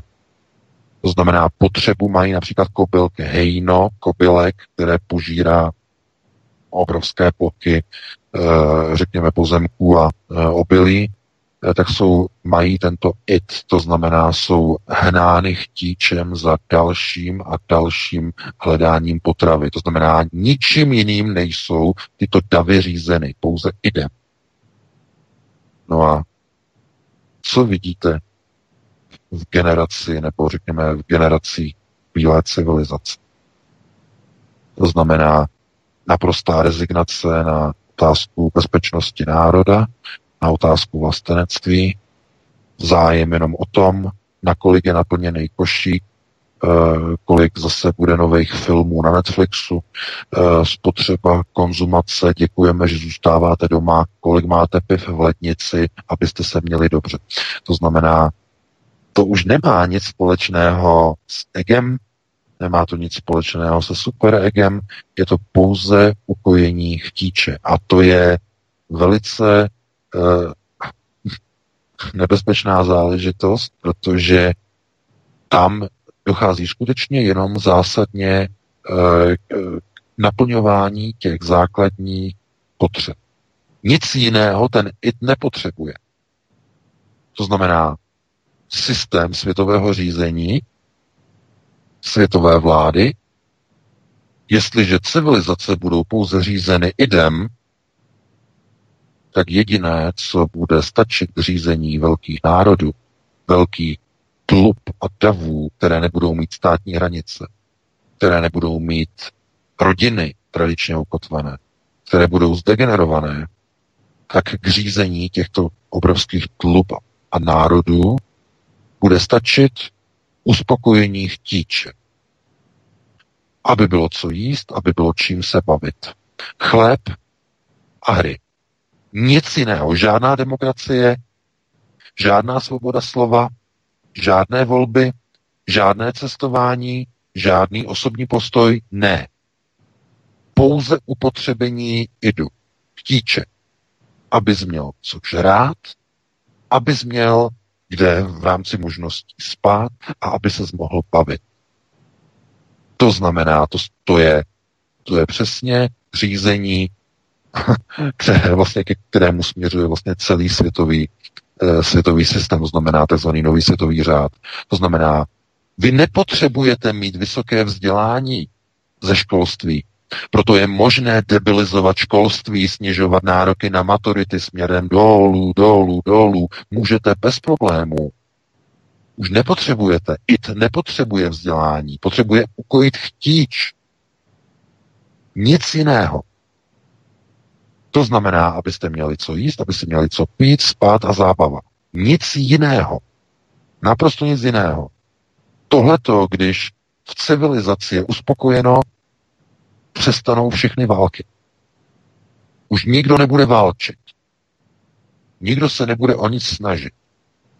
Protože pokud tohleto bude uspokojeno, tak už není důvod pro existenci ega ani jeho navýšeného, nadřazeného superega, což je poznatek, Freudův poznatek velmi zásadní, který je součástí konceptuální gramotnosti. Pokud by ve společnosti uh, byly všechny věci takzvaně zdrojovatelné přerozdělováním, není důvod pro existenci ega ani superega.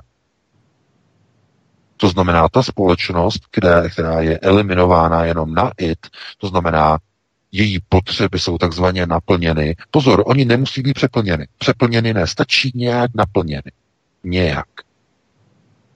Tak to je všechno, co ten člověk potřebuje. On nepotřebuje mít vlastní identitu a integritu, rovná se ego, a nepotřebuje mít ani svoji vlastní vlast a vlastní domov a vlastní životní prostor, rovná se superego.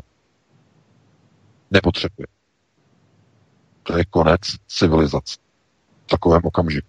Protože civilizace znamená chovat se civilizovaně a mít systém definice dané civilizace, která se skládá ze státních hranic, která se stává z kultury, z jazyka, z historických hodnot a e, z především tedy můžeme říkat e, z takzvaných, řekněme, systémů společenského řízení.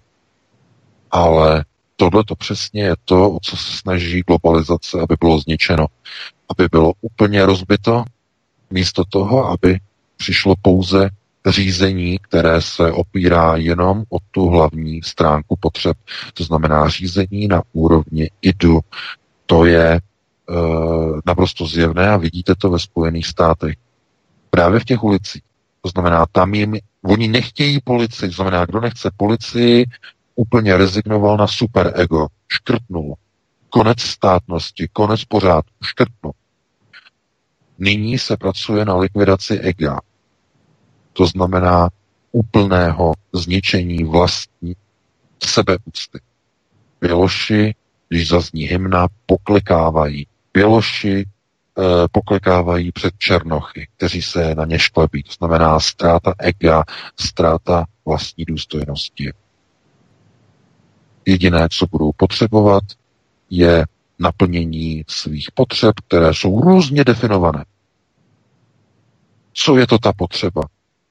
Já vám řeknu, jaká je to potřeba. To znamená, nepředstavujte si it jako něco, že je to chtíč, že já chci Rolls Royce, já chci vilu s obrovským bazénem. Prostě to vám nedokáže ten systém splnit. Ne, ne, ne, ne, ne, ale o tom it není. Když ten it je chtíčem nastaven, eh, to znamená, to chtění je nastaveno na nějakou limitu, která je dopředu připravená, tak víte, jakým je hlavním požadavkem toho chtíče? Mít právo zvolit si vlastní pohlavní identitu, kterou nemám, nebo kterou si myslím, že nemám, nebo kterou si myslím, že by moje dítě mít nemělo, když má, nebo má, nebo by nemělo. Já to právo chci mít, to je ten můj chtíč. A ti globalisté to dovolí. My ti to dovolíme, ty si můžeš dobrovolně zdegenerovat své vlastní dítě. Chtíč, potřeba chtíče je ukojena. A co ještě chce ten degenerát v rámci idového řízení? No, chce například spravedlivé přerozdělování zdrojů uh, a teď co si pod tím představit? No, oni řeknou, my tady máme nějaké peníze a na nějakého člověka to vychází, že dostane, já nevím, zdarma dostane nějakou hodnotu v rámci několika třeba dolarů na měsíc. A jakmile to, to bude přijímuto, tak on řekne, ano, je to v pořádku, my si za to koupíme něco. Třeba cigarety. A budou spokojení. To znamená ukojení toho chtíče. Další, co třeba chce v rámci toho chtíče, to znamená ta nová generace. Například, aby bylo všechno ekologické, aby se jezdilo na kole. Oni jim to všechno splní. To znamená, kdo bude chtít jezdit někde autem, tak bude označený za teroristu anebo bude muset platit obrovské daně. A ty peníze z toho se budou zase přerozdělovat mezi ty degeneráty na uspokojení jejich idových potřeb. Rozumíte, to není o tom, že chtíč představuje něco, co je nedostupného. Chtíč má mnoho podob a u degenerátů má bizarní podoby. To znamená, jejich největší tužbou je třeba mít záchody, které budou neutrální. A když se jim to splní, tak budou naprosto šťastní. Nebudou mít žádné další požadavky. Proto znovu, ta konceptuální gramotnost je o tom chápat ty procesy, které probíhají, to znamená dívat se na ně ze širších souvislostí. Ve Spojených státech je v mnoha ohledech už hotovo. A pokud nebude hotovo, hotovo při volbách prezidenta, tak to bude za čtyři roky. Hraje se především samozřejmě o vybudování hlavního předmostí Velkého Izraele, protože tam je ten velký plán na anexi území západního břehu. Uh, viděli jste, že Benjamin Netanyahu nerealizoval 1. července tu anexi. Mnozí teď jako spekulují, z jakého důvodu k tomu nedošlo. No, já mám určitou teorii. Uh, je možná snaha nevyvolávat tu anexi před prezidentskýma volbama, i když jako by se chtělo, mělo, ale pokud by ta anexe byla vyvolána, tak by za ní nesl zodpovědnost Donald Trump, který tomu dal souhlas. To by mu ublížilo u mnoha voličů ve Spojených státech. I kdyby k tomu došlo ještě před americkýma volbama v listopadu. Protože hraje se o nerozhodnuté voliče a tohle to, co Trump provedl minulý rok, kdy podepsal anekt, anektační dokument Netanyahuovi s Golanami a zároveň mu dal takzvaný waiver na eh, anexi eh, západního břehu, tak to jsou věci, které ti středoví voliči ve Spojených státech neakceptují. To je pro ně opravdu jako hodně drsný. Eh, znovu, je třeba si uvědomit, že se hraje o hodně, oni potřebují Trumpa u moci a oni se budou snažit ho udržet u moci, aby došlo k realizaci dalších projektů, které se týkají Izraele, protože to je naprosto zásadní. Hraje se hlavně o Izrael. O americký národ se hraje až to nějaké druhé, třetí, čtvrté řadě. To není tak důležité. Oni potřebují prezidenta, který bude Izrael další čtyři roky podporovat. To znamená, bude podporovat plán na výstavbu třetího chrámu a na proces budování Velkého Izraele. To je to hlavní. No takže takhle bychom to ukončili, no a dáme e, ještě prostor nějakému dalšímu, asi zřejmě poslednímu tématu být. Tak nevíme, VK, co tedy budeme probírat, jestli SPD, milá zjištění, nebo právě uh, Miladu Horákovou. Co by si preferoval? Máme poslední 20 minut. Uh, no tak tu můžeme, já nevím, co asi tak bude zajímavějšího pro naše posluchače nevím, co asi tak může být pro ně zajímavé. Já nevím, to, můžeme to vzít dokonce jako obojí. Takže... Jasně, zkusíme, tedy, zkusíme to zkrátit, uh, každé téma tak zhruba na 10 minut, abychom se vešli, uh, protože to tady máme po pořadě i v rámci uh, programu, který jsme avizovali. SPD založila neziskovku v podobě nadačního fondu pro pomoc Afgáncům. Ve správní radě sedí muslimský obchodník z diamanty Fawad Nadry a poradce Tomi Okamury Jaroslav Novák zvaný Večerníček, který poskytuje neziskovce sídlo společnosti v malebné vesničce na Svitavsku. A webové stránky psané otřesnou arabizovanou češtinou bez funkčních odkazů. Tomio Okamura předsedou česko-afgánské skupině v parlamentu, Tomiův poradce jako místo předseda nadační neziskovce pomáhající Afgáncům a zatím vším obchodník z diamanty, který se kamarádí s Dagmar Havlovou a Karlem Janečkem. Všechno zdokumentované. A na straně druhé instrukce, aby poslanci SPD nezdíleli na Facebooku statusy pana generála Blaška. To je ta nová kauza, celkem i zajímavá. Eh, generál Blaško je dalším člověkem, který má naprosto rovnou neohebnou páteř. Nedá se takzvaně ukecat, okecat a opít rohlíkem takovými těmi stranickými, na oko přátelskými, žoviálními domluvami ve stylu hinku, nebuď blbej, nedělej vlny. My s tebou sice budeme jednat jako zkusem hadru na podlahu, nepozveme tě ani na pětileté výročí založení strany nebo hnutí tento rok, které proběhlo, ale líbej prsten a hlavně drž hubu hinku, protože rozvracíš jediné vlastenecké hnutí v Česku a to ještě navíc před volbama. Kdo tě platí, za koho kopeš hinku? Jsi zhrzený, tu rétoriku SPD všichni velmi dobře známe. U generála Blaška to nelze tak snadno okecat, protože on už to v podstatě to korito má. On je europoslanec, má to korito takzvané, takže ho nemůžou obvinovat z toho, že chtěl korito a když to korito nedostal, tak začal střečkovat a odešel a špiní jediné vlastenecké hnutí před volbama. S ním to budou mít mnohem těžší, protože férový voják si nenechá kálet na hlavu nějakou zákulisní špínou. Prostě si to vyříká z očí do očí a z toho mají hodně strach, protože na tento způsob jak si přímé steče vojáka nejsou zvyklí. Jo? Oni, ti politici rádi dohodnou něco v zákulisí, politikářské handly různé, upéct něco v utajení, jo? a potom se na veřejnosti vykrucují, že to tak není, to ne my, to naši nepřátelé rozvrací to jediné vlastenecké hnutí před volbami. Pořád se to schéma opakuje dokola a dokola a dokola a dokola a pořád a úplně stejně. Není to už trapné a průhledné? No tak ano, je to trapné, eh, průhledné, to jsem od samotného začátku. Já jenom bych chtěl říct, že eh, tohle je vždycky ten klasický příklad prostě vojáků, kteří jako důstojníků, tedy, kteří pracují pro armádu, tak těžko se potom navlékají do politického dresu, protože tam vlastně jsou přednostňovány úplně jiné vlastnosti a jiné schopnosti. To mě vůbec jako nepřekvapuje. Eh, já si spíš myslím, že zvolení eh, Hinka Plaško bylo, bylo z pohledu vedení SPD velmi hořkým a tepkým zjištěním, ze kterého neměli moc velkou radost. To bylo vidět i na těch fotografiích, tehdy po skočení voleb, ty, ty kyselé obličeje, ty nucené úsměvy, jakože všechno je v pořádku. Ano, samozřejmě, protože měl být v Europarlamentu pan Hrenčíř. Samozřejmě, měli tam být jiní kteří tam eh, se nedostali samozřejmě, tak eh, se tam dostal člověk, který byl nasazený na osmém místě evropské kandidátky, na osmičce. Byl prokroužkován na první místo. Předběhl dokonce i lídra kandidátky pana doktora Davida.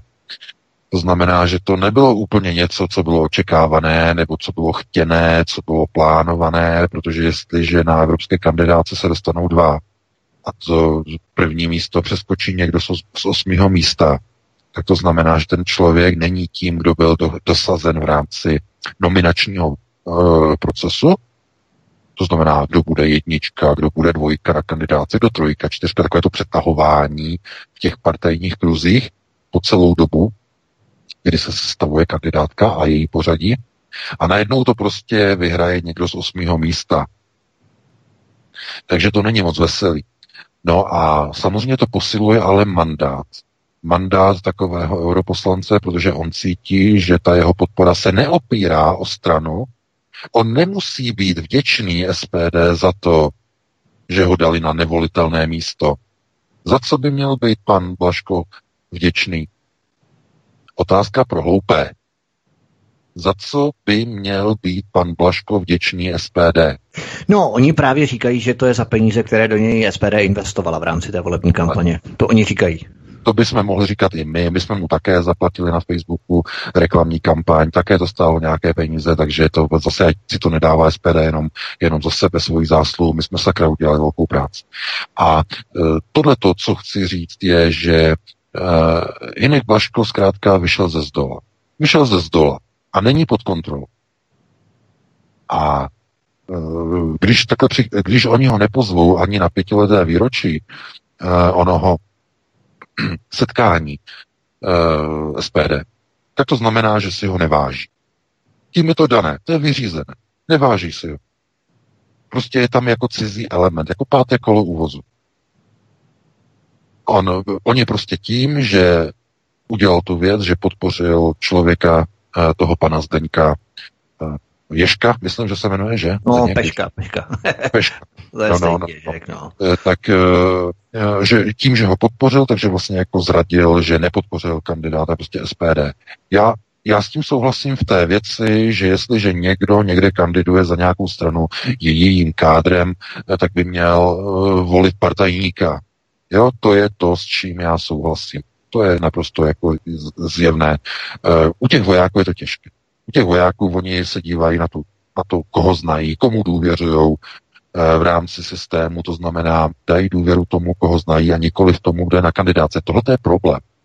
Tohle je problém, že prostě u těch velkých person těžko od nich vyžadujete onu, onu politickou lojalitu, když ten člověk ví třeba, že on ho nepodpoří, toho kandidáta z SPD, protože ho vůbec nezná. A tohle je zase třeba problém, který by měl být třeba ve straně řešený tak, že ten kandidát, který tam je, se těm poslancům eh, a řekněme důležitým figurám aspoň představí, že ho budou znát. Jo. Jenže tím bychom se dostali výš k čemu, Vítku? Tím bychom se dostali právě k události v Moravskoslezském kraji s rozpuštěním když tam přišli. Tam taky byli představení vlastně, že jo? Ano, přesně tak. Přišli tam, přišli tam a řekli, helejte se, my tady chceme, abyste dali na první místo tady ty pány z Rotary klubu a když to klapne, tak naše strana dostane sponzorský dar 1 milion korun.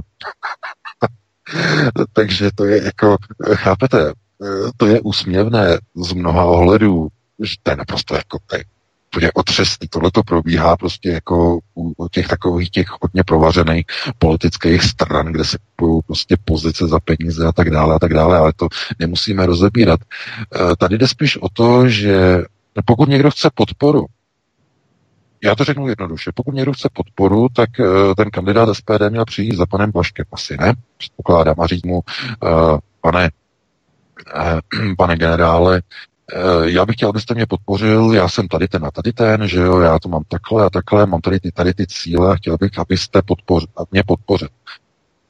A kdyby pan Blaško řekl, já vás nepodpořím, protože já podpořím uh, radši tady toho kamaráda, který ho znám, který je z Trikolory, no tak to by byl problém už.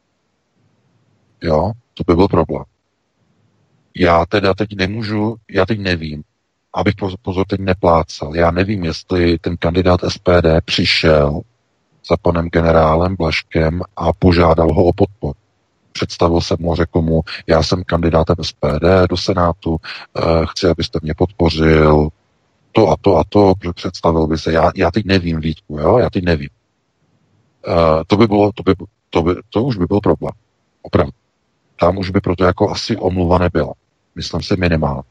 Ale pokud nedošlo k té iniciativě a pokud uh, nedošlo k představení a pan Blaško opravdu ho nikdy neviděl, nikdy mu nebyl představen, no tak nikdo mu to jako asi vyčítat nemůže, i když znovu z politického hlediska je to, je to opravdu sporné. Nicméně, co sporné není, co vůbec sporné být nemůže, je ta následná reakce SPD. Ty kroky následné.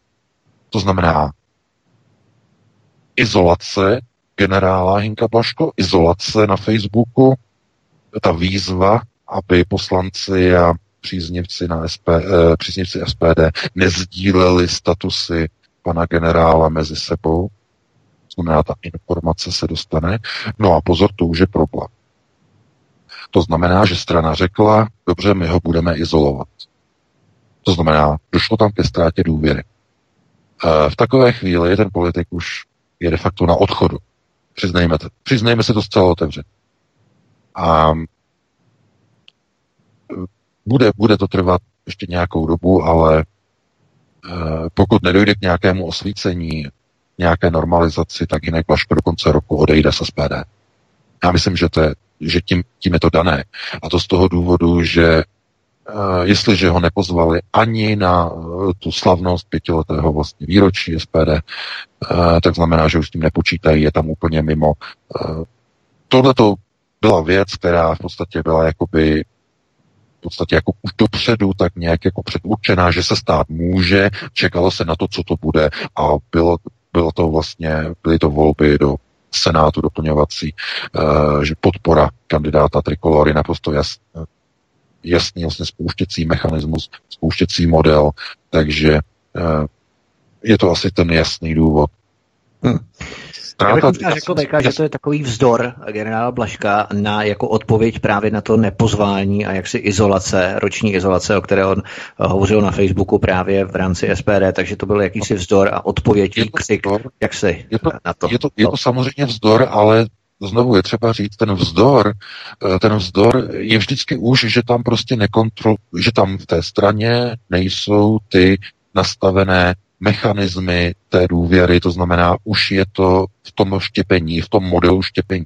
Tohle to mi připomíná trochu Lubomíra Volného, Eh, v té době, kdy ještě byl členem, ale už tam bylo to štěpení. To znamená, to je ten model několika měsíců předtím, než dojde k vystoupení toho člena ze strany. Ale to znamená, úplně odejde. Z toho důvodu, že vlastně už tam přichází, nebo dochází tam k těm izolačním krokům, těm prvním primárním izolačním krokům. Když někoho nepozvete na oslavu, řekněme, pětiletého výročí, už je, je to signál. Ten signál je obrovsky daný, to znamená, to, že vůbec se dostal do Europarlamentu z osmého místa, někomu udělalo obrovskou čáru přes rozpočet, ale, ale sakra obrovskou. S tím se nepočítá. Chápete? Já vám to řeknu takhle. Pokud někomu chcete dát šanci, aby se dostal a má důvěru, tak ho dáte na první místo. A když těch kádrů tam máte hodně, je to nabušená kandidátka, tak ho dáte co nejvíš. Dáte ho na dvojku, a když tam máte tři skvělé kádry, dáte ho na trojku, znamená jednička, dvojka, trojka je, nap, je natupaná, nabušená, e, prostě to pojede. Ale když někoho dáte na osmičku, tak se nepočítá s tím, že bude zvolen. Chápete? Tím je to dané. To si nemalujte jako nějakými pastelkami jako SPD, takhle to prostě nefunguje v té straně. My to víme, máme neustále pravidelné informace, co, co tam probíhá. Každý den. Ale eh, Víte, ona ta představa o tom, že uvnitř SPD probíhají nějaké procesy, ano, probíhají mainstreamizace, to znamená snaha o utvoření té strany, aby byla co nejvíce v souladu s mainstreamovou politikou. Proto vidíte, že všechny ty volby, jako je hlasování pro vznik výboru proti hybridním hrozbám, to je úplně natvrdo, to je doslova jak prdel na pekáč. Doslova, úplně, odpustte tenhle ten výraz, ale opravdu natvrdo. Tím se vlastně ta strana úplně odkopala. To znamená, už je to ta mainstreamizace, snaha u, u, o přetvoření tu stranu, ty, ty strany na mainstreamový subjekt. A v takovém subjektu dovedete si tam představit Inka Plašku? Já teda rozhodně ne. No takže takhle bychom to ukončili. No a ještě bychom se pustili v těch posledních šesti minutách do toho druhého tématu, eh, velmi krátce. Ano, a... ano. Možná trošičku přetáhneme VK, pár minut, ale to nevadí. Já jenom doplním, že Hinek Blaško měl o nějakých tuším 13 nebo 14 tisíc hlasů, dokonce více na tom osmém místě než eh, Ivan David na tom prvním místě, o nějakých 47 tisíc hlasů, eh, Hinek Blaško, a Ivan David měl tuším 33 nebo 34 tisíc, to znamená, že z osmičky ho převálcoval naprosto neskutečným kapitálním způsobem. Eh, Hinek Blaško v podstatě měl o 13 tisíc hlasů víc na osmém místě, než ten, kdo byl na místě prvním, Ivan David. Jo. Tak to jenom, jako, abychom dokončili to téma. Ale pojďme na poslední téma. Jakub Železný začal na české televizi vyhrožovat, že vyhodí ze studia kohokoliv, kdo se dotkne Milady Horákové. Česká televize už je zprivatizované médium, něco nám uniklo. A kdo doopravdy byla Horáková? Socialistka, poslankyně za ČSNS, hlasovala v jednotné linii s komunisty Klementa Gottwalda, založila svaz přátel SSSR, stala se místo předsedkyní toho svazu přátel SSSR. V roce 1946 v Moskvě dokonce v hotelu National utajeně jednala s členy nejvyššího politbira UVKSSR ODS a chtěla být ministrní zahraničí místo Jana Masaryka. Proč je pražská Havlérka tak fascinovaná ženou, která obdivovala národní socialismus a měla úzké vazby se Stalinovým politběrem? Ta mediální masáž pásma, která běžela nám nonstop na české televizi a českém rozhlase, to už bylo tak trapné a nechutné divadlo. Nicméně tyhle skutečnosti téměř nikdo nezná. Šlo o také jakési dvě křídla komunistů, která spolu soupeřila podobně jako v roce 68 křídla pražského jara těch reformistů vedené Dubčekem a druhé křídlo vedené Bilakem a dalšími. E, šlo s Miladou Horákovou o něco podobného? No tak určitá paralela tam samozřejmě byla, ale jak napsal už Jiří Paroubek na svém blogu, uh, já to musím jenom zopakovat, uh, Milada Horáková nebyla žádná demokratka, byla to socialistka, socialistka ke všemu národní. To znamená nársoc. A e, to, co z ní e, v podstatě vykresluje česká televize a média, já říkám sfašizovaná, prostě to je naprosto živý narrativ. Ty hodnoty demokratické Milada Horáková nikdy ani náhodou nesplňovala, ani je nějak nestělesňovala. To je naprosté chucpe. Jsou ně, to je jako, víte, to, víte, kdo byl národní socialista, kdo byl národovec? No to byl i Emanuel Moravec za protektorát. Ministr školství, který razil germanizaci protektorátu, jistě víte, tak ten byl taky úplně taky nársoc. No, ano, ano, ano, přesně tak, no. Takže, takže, takže a tím je to dané. Takže, takže proč zrovna Milada Horáková? No, víte, to je... Oni nemají nikoho v té době, a to je pozor důležité, je si uvědomit jednu věc. Oni potřebovali mučedníka. A co dělat, když žádný vhodný demokratický mučedník nebyl v té době, dámy a pánové. Nebyl. Víte, jaké je největší chucpe? Víte, kdo končil v 50. letech, počátkem 50-51 na Šibenicích? Tehdejší. komunisti. No, byli to komunisti, no. bolševici, zakladatelé komunistické strany ve 20. letech. Ti největší kádři komunistů, komunismu, byli ti, kteří byli popraveni. A když to nebyli komunisti, dámy a pánové, tak to byli národní socialisti, kteří s nimi jeli ruku v ruce. A to je celé. To je to celé chucpe. Takže, víte, oni kdyby chtěli udělat někde z někoho nějak, to znamená nějakou skutečnou oběť toho jak oni říkají, toho strašného zlého komuni- komunismu, tak oni nemají naprosto nikoho. Všichni byli komunisti. Jediný, kdo tam nebyl komunista, byla Horáková, ona byla národní socialistka. Takže si vybrali jí a vytvořili kolem ní aureolu, svatozář, největší demokratky široko daleko, přitom pro Boha. Ona byla socialistka, ona uh, hlasovala s komunistama, ona se paktovala s eh, nejvyšším politběrem ústředního výboru komunistické strany Sovětského svazu strávila, eh, byla na vejletě v Moskvě v hotelu eh, National, tam v mezinárodním, v tom luxusním hotelu. Mimochodem v tom hotelu v roce 1918 sídlila bolševická vláda. Když došlo ke svržení cara, tak dočasně tam bylo sídlo bolševické vlády. Byl tam Lenin, byl tam Džeržinský, Stalin, další, to znamená nejvyšší vedení v tom hotelu. To znamená, ten hotel má mimochodem velmi dlouhou historii. Jeden z nejluxusnější hotel vůbec, co je v Moskvě. No a tam ona byla v roce 46 pozvaná. To znamená, tam jednala s nima demokratka pro boha takový chucpe. Chápete? Zakladatelka uh, Svazu přátel uh, eh, SSSR.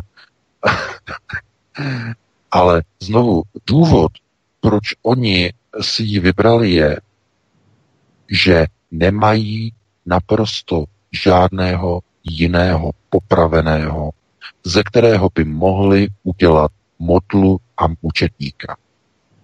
Protože všichni ostatní buď byli naprosto jasní gauneři, to byli nějací prostě lapkové a tak dále, a tak dále za komunistů, ale pokud jde o ty politické monster procesy, tak to byli sami komunisti. A ty oni samozřejmě litovat nebudou. Tam nebudou zjišťovat, proč, že byl někdo obětovan a tak dále, protože byl komunista, to zasloužil, to oni řešit nebudou. Zkrátka, že komunisti se věšeli mezi sebou, to oni nebudou řešit. Oni museli najít někoho, někoho, koho by tam mohli vytáhnout. Někdo, kdo by byl jako sympatický a kdo by prostě mohl být jako vykreslený, jako největší demokrat, tak prostě si našli Horákovou, národní socialist. A dneska mají tu drzost z ní dělat demokratku, dělat z ní novodobou liberálku, to znamená něco způsobem, kdy ona tehdy uh, hlasovala v 45. 46 hlasovala pro znárodňovací dekrety, které předkládaly eh, do tehdejšího národního schromáždění komunistič, komunističní ministři a zástupci. Tak proto ona hlasovala spolu s národními socialisty.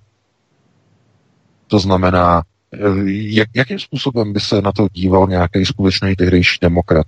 Ona, dámy a pánové, kdyby ona byla demokratka, tak by nebyla členkou NARSOC, ale byla by Eh, tehdejší strana nejsilnější, která měla takzvané demokratické, prozápadní e, přesahy a takové ty struktury. No tak to byli agrárníci. Byla agrární strana, tedy ona původně vycházela jako z podnikatelského sektoru, zemědělci a tak dále, ale měla byla politicky silně ukotvená jako strana agrární, to znamená s velkými přesahy politickými, velké politické zastoupení do Francie a do Velké Británie. To znamená, nikdy by nebyla národní socialist. Nikdy by nejezdila do Moskvy. Nikdy by nezakládala svaz e, přátel Sovětského svazu pro Boha. Jenže víte, jak říká hm, Pjakin, no je to děbíli. Protože 75 let po válce je už možné lidu zase lhát. Jednotlivým e, mladým lidem, jednotlivým koncesionářům, už opět Česká televize může lhát, protože už jí nikdo si neodváží veřejně, tedy pro mě alternativy, chytnout za slovo, protože ti pamětníci už většinou jsou posmrtní. Ti, kteří tu dobu zažili, jsou než ještě žijou, mnozí z nich, ale uh, ti už nejsou puštěni do televize, aby tam mohli o tom mluvit a vyvracet. To znamená, uh, oni de facto udělali podvod na veřejnost a vytvořili gloriolu největší demokratky z někoho, kdo vůbec z hodnoty ochrany osobního majetku, jako demokrati, kteří hlasovali agrárníci proti znárodňovacím dekretům, prakticky jako jediní, tak se k ním nikdy nepři, nepřipojila, protože byli označováni za reakcionáři agrárníci. Dneska si dovolí oni e, prostě e, vyprávět prostě věci, jako že prostě demokratické hodnoty a, a svoboda a takovéhle, prostě takovéhle báboli. Znovu, Znovu to má souvislost s tím, o čem jsem hovořil o těch e, městských e, kronikách. To znamená, když si ověříte, jak to bylo tehdy, tenkrát v té době, vyjedete si tu realitu, tak ta neodpovídá tomu, o čem se, jak se hovoří a jaký je narrativ v dnešní době. Vůbec to tomu neodpovídá. To, co je psáno v těch dobových materiálech, se úplně diametrálně odlišuje a rozchází s tím, jaký dnes za, zaznívá proslov, jaký je projev, jaký je narrativ. Úplně se to odlišuje. A nikdo se neozývá. Nikdo. Kromě alternativy všichni mlčí. Proto se nemůžete divit, že e, probíhají nejenom procesy velebení národní socialistky Horákové, ale probíhají procesy přepisování historických souvislostí, přepisování dějin, přepisování vzniku a příčiny vzniku druhé světové války, že sovětský svaz byl spoluvidníkem a tak dále, tak dále. To znamená, to není izolovaný proces. To, že někdo vyzdvihuje Horákovou, má přímou souvislost s tím, že bylo v Evropském parlamentu přijato usnesení o tom, že Sovětský svaz je spoluviníkem e, druhé světové války a jejího vypuknutí. To znamená, to má přímou souvislost, společnou souvislost. A když si nedají poslanci velký pozor, pro co hlasují, tak potom zjistí, že hlasují pro největší chucpe. To znamená, to je velká výtka eh, k panu generálovi, protože to, jak hlasovali spolu s panem Davidem pro tady to usnesení, to je naprostý skandál. Já doufám, že se poučili, že už budou příště eh, opravdu jako důsledně pročítat ta usnesení a budou si silně rozmýšlet, pro co zvednou ruku a pro co, nesvednou, pro, pro co nezvednou. Já vím, že v roce 2019, když uh, bylo vlastně bylo po prázdninách, to bylo v tom září, znamená se rozkoukávali a eh, nevěděli, jestli tady nebo tamhle a co tady to. Samozřejmě, že to je neomluvitelné, ale znovu, politiky je třeba sledovat. Politiky se nemůžete vykreslovat jako nějaké e, prostě mesiáše. Politik se nesmí milovat, politik se musí kontrolovat. Takže takhle bych to uzavřel, máme 21.06, dáme si přestávku nějakých 8 minut, Vítku tak podobně a pustili bychom se potom do, telefonu, do telefonující dotazu. Tak dobře, dáme si pauzu 8 až 10 minut, Petře, toho, tak zhruba něco tam najdi, aby to tak zhruba odpovídalo, když to přesáhneme, není problém, protože VK přece domů už mluvil přes hodinu a půl, takže si odpočine určitě. Všichni si odpočineme a potom se vrhneme na vás, milí posluchači, respektive my na nás, na pana VK a můžete nám vynadat, můžete nás pochválit a samozřejmě budeme rádi hlavně za vaše otázky. Svobodný vysílač vaším průvodcem od mikrofonu a zdraví Vítek, je tu s námi Petr Václav ze studia Midgard a naším hostem je šéf redaktor alternativního zpravodajského serveru Ironet.cz, pan VK. Hezký večer. Nezapomeňte se prosím přihlásit k odběru tohoto kanálu svobodného vysílače, abyste nic nezmeškali. youtube.com lomeno c lomeno radio sv studio tapin radio.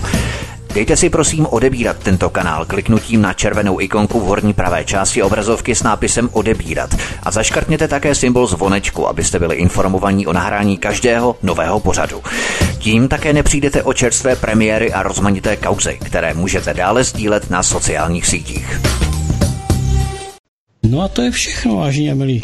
Eh, máme 8 minut hraní za sebou. Znamená jenom jedno, jedno jediné. A znamená to, že se otvírá telefonní linka a eh, tím, že tím, že eh, se tedy teď budeme věnovat vašim eh, otázkám, vašim dotazům, tak telefonní číslo, na které můžete sem volat do studia, aby vás slyšel jak Vítek, tak vedoucí kolotoče, tak je 774 139 044. To znamená, že otvíráme teď, právě teď, telefonní linku. Můžete začít nám volat vaše dotazy a otázky. Vítku, zeptám se, vy jste připraveni? Vy jste, vy jste tady na signále? Ano, já jsem tady otevřený, stejně jako telefone, telefonní linky, já jsem otevřený všem dotazům. A VK jsi tady taky. Tady no, jsem se. No tak Super. Eh, je to dobré, že jste přítomní. Eh, já ale nemám žádného volajícího. Teď v tuto chvíli. Jindy drnčí telefony už před eh, pět minut před písničkou, před koncem písničky. A už máme volajícího. Už máme volajícího. Tak jdeme do toho, jdeme do toho. Pojďme na to. Dobrý večer, já vás přímo vítám ve vysílání. Slumte si za sebou prosím rádio, ať je vás slyšet a můžete položit první dotaz našeho dnešního pořadu.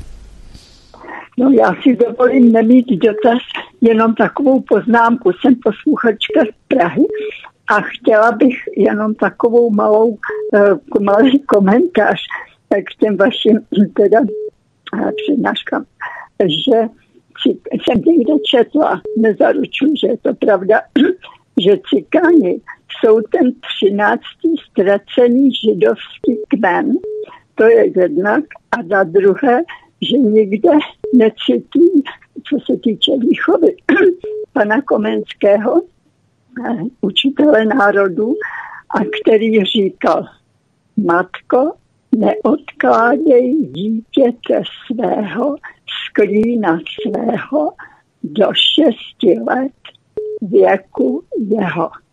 To je všechno. Děkuji a hezký večer. Děkujeme. Děkujeme, hezký Děkujeme. Večer. Taky zdravíme do Prahy. Zlatá slova, co VK? No, dě, děkujeme za dotaz. Opravdu, tak to je, ano, do těch šesti let je přesně ono, to je o té rodině. To znamená, to dítě musí získat prostě vztah k rodičům, eh, k matce, eh, musí čerpat informace od matky, ne od žádných pověřenců, od různých učitelek, vychovatelek, někde v nějakých prostě mateřských školkách, nějakých eh, kojeňácích a tak dále a tak dále. To, je přes, to jsou přesně ta, ta, ta zlatá slova, přesně tak. Tak to je. No a co se týče o tom třináctém ztraceném kmeni, ano, je to tak, je to tak. Je to tak. A to z toho důvodu, že zaznělo to vlastně i při tom minulý rok, to bylo, kdy uh, zazněly vlastně i z izraelských univerzit vlastně výroky o tom, že v podstatě jako cikáni, že jsou, že mají židovský původ, byli dokonce pozváni, zástupci uh, byli pozváni na siest, na židovský siest minulý rok, to bylo na podzim do do, myslím, že to bylo v Tel Avivu se to odehrávalo. Já na to možná připravím nějaký, nějaký článek, to je zásadním, že nebyl čas nějak, potom jsem přes to přešel, potom časově nebyl, to nějak nebylo. A to je důležité zásadní, ale ano, ano, ano, samozřejmě, samozřejmě. E, to je pravda. To je pravda. Nicméně je to třeba potom, e, má to velký přesah. Má to velký přesah. Když totiž byli židé, a na to si nemáme čas, ale velice rychle, když byli židé vyhnáni ze své země, tak se rozutekli, rozprkli. To jistě víte, starého zákona, hebrejské písmo tak dále, tak dále se rozutekli. A jeden směr, kam se rozutekli, byla Indie. Indie, kde židé nebyli uznáváni, nebyli vítáni a vytvořili nízkou kastu tzv. nedotknutelných cikánů. To je ten zákon. Já na to myslím připravím asi článek, že to důležité, lidé o tom neví. Ale pozor, pozor, pozor, pozor. Je tady jedna důležitá věc. Netýká se to všech. Netýká se to všech, protože jedna velká, obrovská větev Romů, nebo chcete říkat Cikánů, pochází ze slovanských, ze tohleto, to zase má ještě velký přesah z, v době kočování národů, z dobách kočování avaru. Tak část jich vychází eh, z, z mixu z, ze smíchávání de facto těchto indických, eh, vlastně bychom mohli říkat židů, eh, s avary a dokonce i se Slovany. A proto i mezi Romy nebo Cikány dnes najdete skupiny, které, které mezi sebou se neuznávají. To znamená, cigáni, kteří jsou takzvaně z východu, potom olaští, další mají mezi sebou skupiny. Stejně jako židé se dělí na chasidy, na aškenázy a tak dále. To znamená, pozor, pozor, nejsou všichni z stejného původu. Je to, vidíte a máte to znovu jako na talíř. Jako na talíř. To znamená velké že, malé že. Původ, odkud, kdo, co, jak historicky. Stejně jako Muhammad Ali říkal, že jakože ptáci, ptáci, ptáci, ale každý ten pták má jinou odrůdu. Každý ten pták má jiný rod, pohybuje se někde jinde, všichni jsou to sice ptáci, ale každý to má rodově někde úplně jinak. To samé vlastně je u Romů nebo Cikánů, nebo jak prostě oni sami hmm. sebe nazývají. Takže to je určitě zajímavý dotaz, já na to možná připravím nějaký článek a e, pustíme se do dalšího volajícího. Já bych jenom možná doplnil, že uh, cikáni, pokud mají tedy židovský původ, tak by mohli sehrát velmi výraznou roli třeba ve vyjednání toho zlata z Velké Británie pro Roberta Fica. Oni jich tam na východě mají taky dost Slovenská těch cikánů, nebo třeba ti naši olaští cikáni, kteří jsou taky docela bohatí tak by mohli sehrát výraznou roli, ne? V tom vyjednávání no, zlata třeba. No, samozřejmě, ono, víte, víte to je pozor, trošku humor, samozřejmě, jo. Tohle to má velký, velký, má to velký historický přesah a to z toho důvodu, že když vlastně došlo k rozprášení eh, židů a eh, k jejich vyhnání, uh, oni potom byli, víte, v otroctví a v Egyptě a tak dále, tak dále. To znamená, ta diaspora se vytvořila. Tak Oni působili a žili v de facto v odloučenosti v té Indii dlouhá staletí a tam vůbec žádným způsobem neprofitovali a e, dneska byste mezi nimi těžko hledali nějakou souvislost. Jo, protože e, židé, kteří vlastně zůstali na té straně, jak by se říkalo, jak by na straně Mojžíše, e, tak ti to se vyvíjeli v podstatě v rámci onoho řekněme, talmudicko-teorického principu, ale ne ti, kteří takzvaně skončili v Indii. Ti ne. Ti, to, je, to byl úplně jiný, oddělený, izolovaný e, procesní vývoj. To znamená, že oni můžou se cítit do nějaké míry jakoby, jakoby vyděděnci, ale obávám se, že mnozí z nich to vůbec netuší, jaký je jejich půd. Hmm. Jo. Taková cikánská alternativa trošku mezi židama. No, oni, jako mnozí, kdyby se o to třeba jako zajímali, kdyby měli snahu se o to zajímat, tak by třeba zjistili, že oni mají nějaký prostě původ, který je opravdu na onu takzvanou semickou stopu napojení. Ale to by bylo na dlouhé povídání, to, to nemáme čas a musíme dát prostor do dalšímu volající. Tak já vás vítám ve vysílání. Dobrý večer, položte otázku. Dobrý večer, tady Hun od Zbyrova. Zdravím pánové. Měl bych dotaz na pana Véka ohledně toho přednedávnem se zmínil ve svobodném vysílači o tom, kam se dostává vědomí snívec, do jakého prostoru a zmínil se o tom krátce.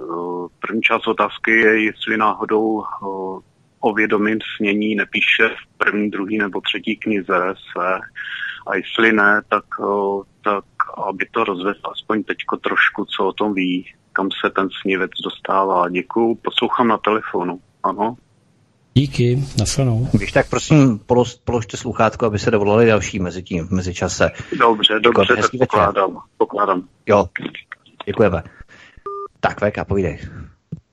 No, já děkuji za dotaz. Um, tohle, tohle to bude právě součástí uh, té nové knihy, uh, která se chystá, uh, nechyst, nebo chystá, je v podstatě hotová, vyjde v srpnu, tak nemusíte mít obavy, že se bude opožďovat, ale co se týče tohoto, tak to má velký přesah se schopnostmi vlastně lidského mozku a z jeho filtry.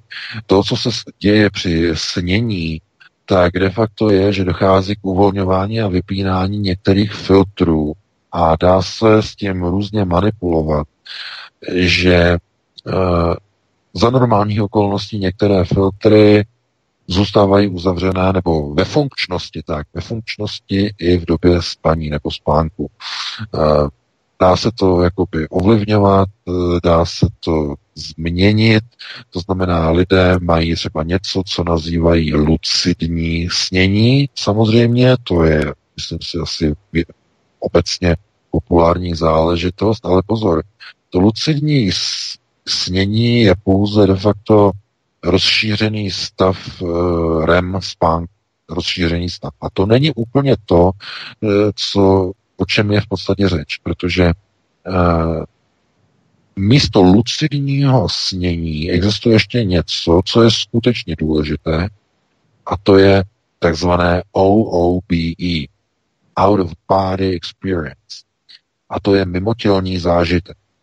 To je situace, kdy vaše vědomí opustí vaši biologickou tělesnou schránku a pokusí se spojit s unitárním prostorem.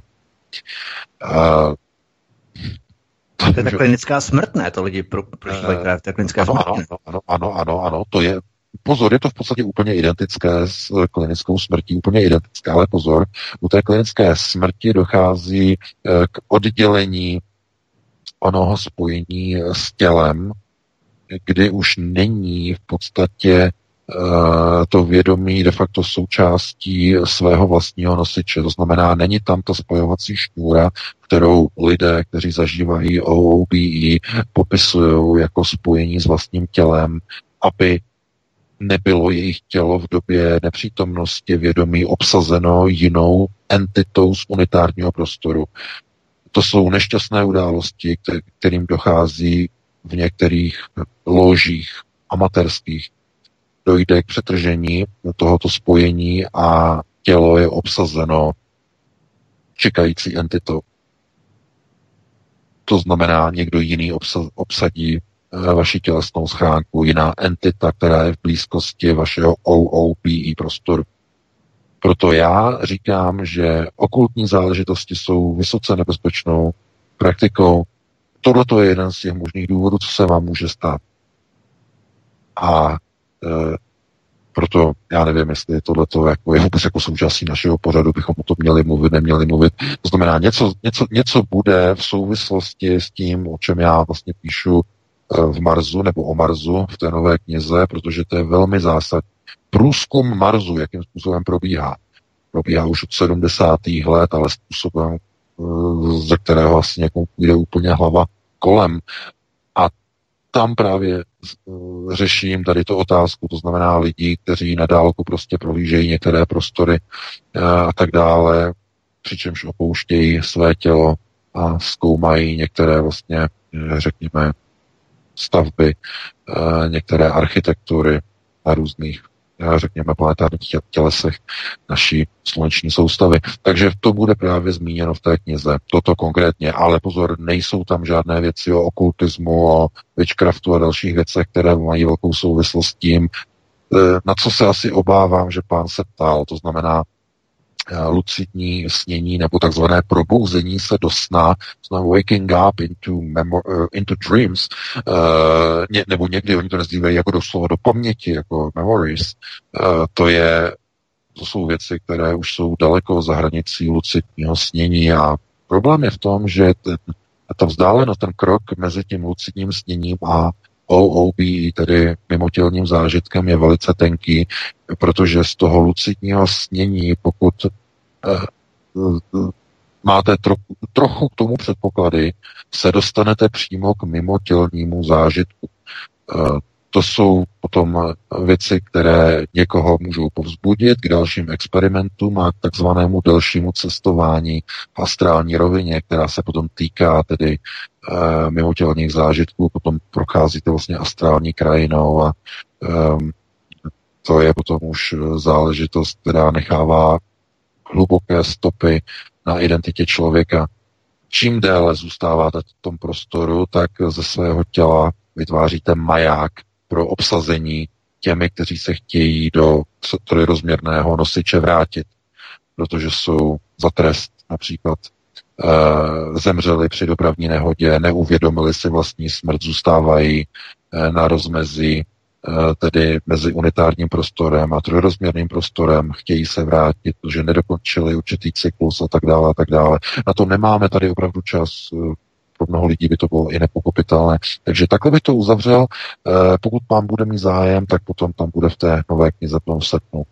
Budou tam věci o některých těch věcí, na které se ptal. Takže takhle bych ho odkázal a dáme prostor dalším kolejcím. Tak prosím, položte otázku, jste ve vysílání. Dobrý večer. Dobrý večer, tu je Maja z Prešova. Ja by som sa chcela čo si myslí o slovansko-arijských vedách, ktorých veľkým eh, zástancom je napríklad aj pán Lauber, ktorý bol hosťom v inej relácii večernej na Slobodnom vysielači, pár to dozadu u vás, ktorý vlastne hovorí, že pôvodnými majiteľmi Midgard zeme sú vlastne Slovania a Árici, to boli pôvodní obyvateľia. A Židia boli v podstate tí, ktorí byli tými našimi než pán Vejka párkrát spomínal, že my všetci sme boli vytvorení tými nefilmi alebo Anunnaki a teda slovansko-árijské vedy tvrdia, že Slovania Árici, ktorí on majú vlastne majú toho ducha, na rozdiel napríklad od Židov, sú v podstate e, iba ako keby vývojovým stupňom hej, tej živatní alebo toho ducha na ceste vlastne k tomu prvopočítačnému zdroju, ktorý je ich skutočným stvoriteľom. A že v podstate Židia boli stvorení na tej planete Eden, a v podstate, hm, lebo pán Veka často tvrdí, hej, že oni sú tí správcovia zeme a takisto aj e, e, vlastne, že ten e, syndikát je majiteľom zeme. Ale vlastne, či to je možno nie je len ten ich výklad, že oni sa tak naozaj skutočne správajú, pretože Slovania a Riti úplne zabudli na tú svoju pozíciu a na to svoje poslanie a na ten svoj duchovný vývoj. A oni vlastne všetkým nám tvrdia, respektíve aj oni žijú v tom presvedčení, že sú majiteľmi a správcami na zeme, ale v skutočnosti ten to nie je vôľa toho prvopočítačného zdroja alebo toho skutočného stvoriteľa. A ešte som sa chcela spýtať na súvislosti s kresťanstvom, v souvislosti s tím, že například aj tie slovanské uh, tvrdí, máte hodně kvitnatý dotaz. Ano? Já nevím, jestli opravdu potřebujeme hodně kvaltovat. No, jo, čo si myslím, čo si teda myslí ten Veka o slovansko-arijských vedách a potom vlastne, že či kresťanstvo v súčasnej podobe nebolo vytvorené na to, aby tiež dotročilo tých Slovanov. Hej, že vlastne, ako párkrát pán Veka spomínal, Jasne, že, že ako ovce Dobre, ďakujem veľmi pekne. Díky a zdravíme na Slovensko. No, já děkuji za dotaz. No, to samozřejmě to jsou dotazy, které nejsou na pořad, který má nějakých uh, 30 minut uh, s přestávkou. uh, to je strašně, uh, to by bylo strašně těžké povídání a dlouhé povídání vlastně o uh, rasách, uh, o uh, slovanských takzvaných védách, uh, protože o tom měla velké povídání Maria Orsič. Maria Orsič jako hlavní okultní médium eh, nacistické okultní organizace VRIL, eh, která vlastně eh, v podstatě byla tím hlavním, kdo komunikoval celkem se čtyřmi různými entitami, které si vztahují jakési, řekněme, vlastnické právo na tuto planetu. Rovnou čtyři, dámy a pán. Ona mluvila o čtyřech čtyři různé entity, které nepochází z té planety, můžete je nazývat extraterestriálové nebo jiné entity e, z jiných prostorů, se zajímají o tuto planetu. To znamená, to není, to není tak, jak si někdo myslíte, e, že prostě jeden konkrétní vlastník a tak dále a tak dále. Co je to syndikát? To je skupina souručenství těchto skupin souručenství. To znamená, to jsou všichni ti, kteří si dělají nárok na tuto planetu. To je syndikát. Syndikát znamená organizace, eh, spolek více organizací. To je syndikát. Jo? Abyste si představili, co je pod tím pojmem myšleno. A e, to, proč židé mají tu roli, kterou oni mají, de facto, proč oni o sobě tvrdí, že jsou vyvolení, Eh, to je třeba tady teď vysvětlit velice důrazně. Ta vyvolenost spočívá v tom, že kdo rozhoduje, kdo je nejmocnější na planetě Zemi. Kdo je nejmocnější? Je to ten, kdo disponuje nejvíce znalostmi, které jsou skryté, které jsou využitelné jenom jednou konkrétní rasu. To znamená, jsou využitelné jenom někým. Jsou to silové znalosti, silové procesy, silové prvky řízení.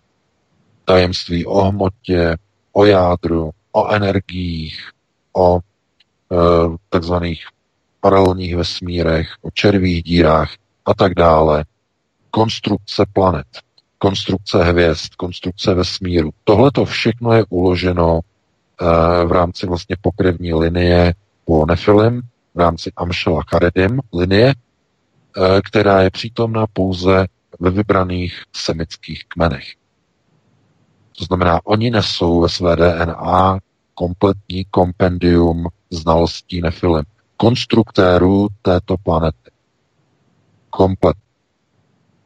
A jejich moc de facto nevyplývá z toho, že by byli nejinteligentnější, nevyplývá z toho, že by byli nejchytřejší. Ne, ne, ne. Vyplývá z toho, že disponují v rámci tohoto kompendia největší znalostní moci. To je ten, to je ten důvod, proč si nárokují ten titul, že jsou vyvolenými. A funkce progos, tedy správců planety, je z tohoto titulu a z titulu znalostí eh, de facto správcovství těchto informací.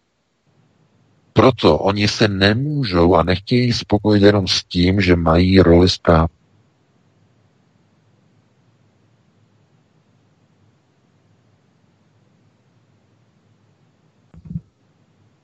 Slyšíme se?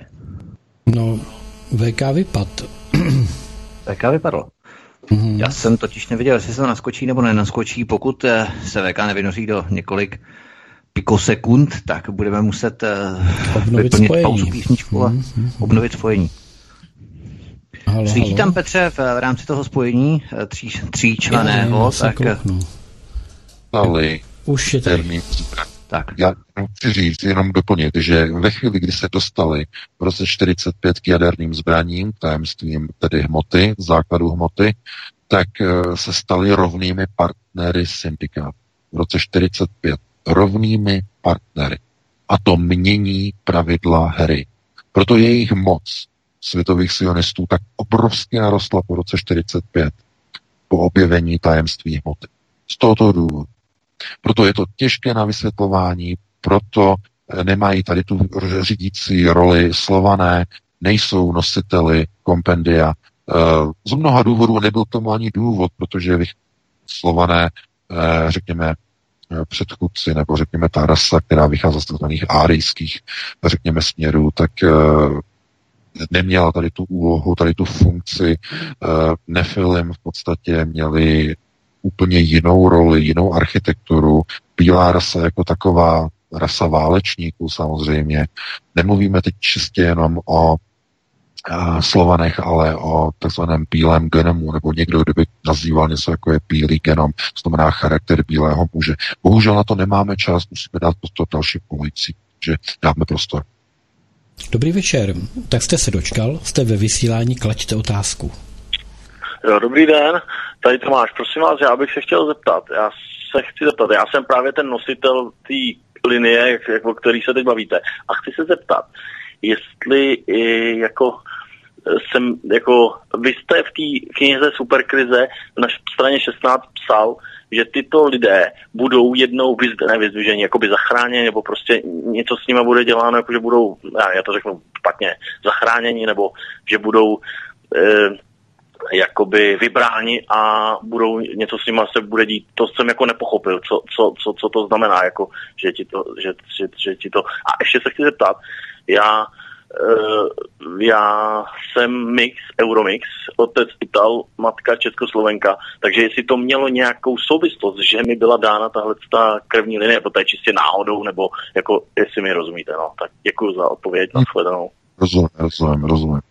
Dobře, no, děkuji. Děkuji za dotaz. Eh, co se týče eh, těch pokrevních liní, tak zaprvé nikdy nikomu neříkejte, jakou máte krevní skupinu. Nikdy. V žádném případě. Mohlo by se stát, že byste zmizel. Nebo že někdo, kdy, kdo má tuto pokrevní linii, tu krevní skupinu, tak by najednou se stalo, že třeba ho už nenajdete, najednou zmizí. To je to, za, to základní pravidlo, já nevím, asi to asi nenapsal do té knihy, to myslím, tam není tady to, ale to nikdy neříkejte nikomu v podstatě, jakou disponujete krevní skupinou, protože e, jsou určité skupiny, řekněme, zase v okultních rovinách, které jsou sběrateli této krve. Snaží se v podstatě rekonstruovat některé konstrukční plány na jednotlivá zařízení, stroje nefilim, eh, antigravitační zařízení. Všechno je uloženo v podstatě jako v kompendiu, v DNA lidí, kteří nesou krevní linii Amšela Charede. Proto pozor, opravdu zdůraznuju pánovi nikomu nezdělovat svoji krevní linii, nikomu nezdělovat svoji krevní skupinu v žádném případě. Pokud máte údaj uvedený na řidičském průkazu, tak se ho nechte vymazat. Eh, v žádném případě nikdy nezdělejte krevní skupinu, pokud máte eh, nulu RH, negativní faktor. To je, to je myslím, to zásadní. To by nesmí někdo vědět. Jo? Takže takhle bychom to uzavřeli a posuneme se na další volající. Tak jste dlouho nečekal, jste ve vysílání, položte otázku. Dobrý večer. Dobrý večer, přeji. Halo, slyšíme se? My vás slyšíme, ale potřeba, abyste se vyjádřil. Uh, já bych měl, jako chcete slyšet můj dotaz? Nebo... Asi kvůli tomu voláte, tak nám ho řekněte. My jsme zvědaví, jsme napnutí. Ano, tak já jsem z Prahy, uh, píšu vám na, jako komentáře pod jménem Winston Smith a chtěl jsem se jenom zeptat, protože to čtu na jiný server, jestli, jestli je pravda, že probíhá od loňského září nějaká operace The Storm, uh, to operace Vouze pod vedením Trumpa a Putina na vyhlazení všech těch pedofilů, okultistů a tak. Jestli je to pravda, nebo jestli, jestli je to blábol. Tak děkujeme za otázku, hezký večer, poslouchejte. Ano. No já děkuji za dotaz. Ano, slyšel jsem o tom. Slyšel jsem, že probíhají v podstatě procesy, které eh, mají za úkol eh, zajistit znovu zvolení Donalda Trumpa eh, ve Spojených státech a jedním vlastně z těch kroků má být i eliminace vlastně entit, které de facto se podílí na práci takzvané, takzvané kapaly, nebo ve Spojených státech tomu říkají kapal, což není přímo to, o čem vlastně píšeme v souvislosti některých článcích takzvané kapale, to znamená onoho, řekněme, židovského konceptu e, znalostí a výuky o energiích eh, na planetě. To je něco jiného. Ale kapal je to, co ve Spojených státech, nebo minimálně alternativa, nazývá souručenstvím de facto uh, uh, bývalých nacistů, to znamená uh, po druhé světové válce, a těch, kteří de facto chtějí využívat kontakty s některými, řekněme, entitami, které se živí lidským masem a používají dětskou krev na získávání určitých hormonů, určitých chemických látek při vytěžování takzvané. To znamená, to je to, co oni nazývají kapal. A e, Trump jednoznačně byl ze strany, řekněme, kapal Lubavič nastaven kvůli tomu, aby de facto chránil některé, řekněme, ony teorické principy, ale já pořád vidím, že mnoho lidí si představuje Donalda Trumpa jako nějakého bojovníka za za nějakou spravedlnost nebo za nějaký lepší, zdravější svět, podle toho, jak se to vezme a jeho role je někde úplně jinde. On je, on je zedníkem samozřejmě. On je zedník. On má zástěru, on má čepici, čapku, má zednickou lžíci a jeho úkolem je pomoci budovat velký Izrael. Kvůli tomu byl dosazen za, na post eh, prezidenta Spojených států. Tu samou čepku i zástěru má i Vladimir Putin kde bylo rozhodnuto, že musí být prezidentem na další období do roku 2036, protože není kandidát. Eh, k tomu jsme se vůbec dneska nedostali. Jistě se zaregistrovali, k čemu došlo eh, v Ruské federaci. Eh, Vladimiru Putinovi se nepodařilo najít nástupnického kádra. Všechny pokusy selhaly. To znamená, že bylo přijato nouzové řízení. V Rusku je to věc, která je obvyklá. Bylo rozhodnuto, že starý kádr tedy nemůže odejít do penze, musí pokračovat další dvě volební období do roku 2036. A to není dobrý signál. Znamená to, že kádrová vyprázdněnost se týká i nejvyššího vedení v Rusku. To znamená, potvrzuje se to, co říká Pjakin. E, nejsou kádry. Bohužel i v Rusku. Nejsou kádry a bohužel i v okolí Vladimira Putina nejsou. Zkrátka. E, proto nejenom ve Spojených státech, ale i v Rusku probíhají zkrátka procesy na to, aby e, byli u moci udržení ti, kteří pomá- budou pomáhat chránit Izrael. E, to pozor, to se týká i Miloše Zemana. A tam samozřejmě nehrozí, že by byly změněny zákony, aby mohl kandidovat na další období, ale ani tam není nalezený žádný kádr, který by potom chránil zájmy, řekněme, Izraele v Praze nad Mahrálem. To, zatím to není problém, ale brzy to bude problém. Jak se budou blížit volby prezidentské, tak to bude mít velký zásadní dopad. Budou velké honíky, takzvaně. Bude se řešit, eh, koho nasadit na ochranu řekněme, onoho nejvyššího úřadu, takzvaného Pražského Jeruzaléma nad Mahrál. To znamená, aby se tam nedostal někdo z domu Sion, to by byla pro ně tragédie, takže to oni samozřejmě nechtějí, takže budou hledat někoho, kdo by takzvaně to podržel, tam se zvažuje rekandida, rekandidatura uh, Václava Kouze staršího, že by kandidoval ještě jako po třetí znovu. Uh, on se na to tak nějak moc netváří, spíš se mluví o někom jiném a tak dále a tak dále, ale nemyslete si, kádrová vyprázdněnost je problém dneska celé západní civilizace a kádry zkrátka nejsou, takže jejich nahrazování je velmi těžké. Vladimir Putin ještě je mladý relativně, takže tam to bylo možné přijmout, toto rozhodnutí. Jinde už to možné není. V případě Miloše Zemana myslím si už vůbec. Takže dáme prostor k dalšímu volající. Nemáme. Nemáme volajícího, zatím máme tady pusto prázdno. No, je 21.47, máme ještě 13 minut. lidé, lidé jsou zřejmě na dovolených, je začátek července, takže vyjeli zřejmě k moři, vyjeli k Palatonu, vyjeli na Jadran, vyjeli na, na, tady, na Rujánu. Já, vím, Já nevím, jestli se ještě může do zahraničí veka, jestli spíš necestují po vlastech českých teď okay. aktuálně. A Já jsem jak to... však, však, však se chlubil Hamáček, říkal, že už je všechno otevřené, že se může cestovat do XX zemí, Aha. nebo ne Hamáček, eh, tenhle ten. Eh, no, ne, no, ten Vojtěch. mladý. Vojtěch. se jmenuje? Ken. Vojtěch Adam. Uh, Vojtíšek nebo Petříček. No, Vojtěch Adam, Ken, jo. jasně. Petříček, Petříček. Máme volajícího jinak. Máme volajícího, fajn. Chcete... Vydržte, vydržte, vydržte, vydržte. Tak, teď jste ve vysílání, můžete položit otázku. Dobrý večer, zdravím paní pana VK, zdravím studio Midgard. Otázku jenom trošičku pozitivně.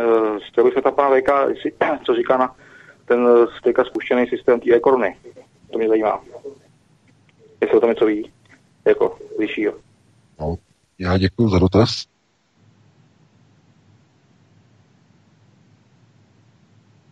No, PK můžeš mluvit. A PK Já zase... nějaký echo, víš, pro něco se vrací, nějaké Aha. echo. My tady nic neslyšíme, my tady má absolutní ticho, tak uh, nevím, zkus odpovídat a uvidíš, že si to echo bude přetrvávat. My to máme v pohodě, my to máme v pohodě, takže to je nějaký šum. No, dobře, tak já to zkusím, tak jestli mě slyšíte dobře. No, halo? My tě slyšíme, VK, v pohodě. Já tam slyším pořád nějaký telefonický hovor, nějaký rádio, já nevím, co to je. Petře, ale já to tady neslyším ve Skypeu. Jestli Petře nemáš něco do Skypeu, ale nemáš. Já tady nic neslyším, jsem taky na Skypeu stejně jako VK. Tak nevím. Já mám všechno cajk. Jo, jo, jo, mně se taky zdá. VK, zkus odpovídat na, na otázku. No dobře, no, zkusím. Uh, sladké mámení. Já nevím, vy tam máte puštěnou vondráčku? Ne, vůbec nic. To je zvláštní. To je tajný služby si hrajou toho od poslechu. No, Hraušej to nás. Je, to, to je asi, no, tak já nevím, já, ale... já nemůžu mluvit, já tady slyším písničku od Vondráčkový, s, s, s tebou mě baví svět, no. Aha, no to je, vidíš, to jsou ty alfa vlny, víš.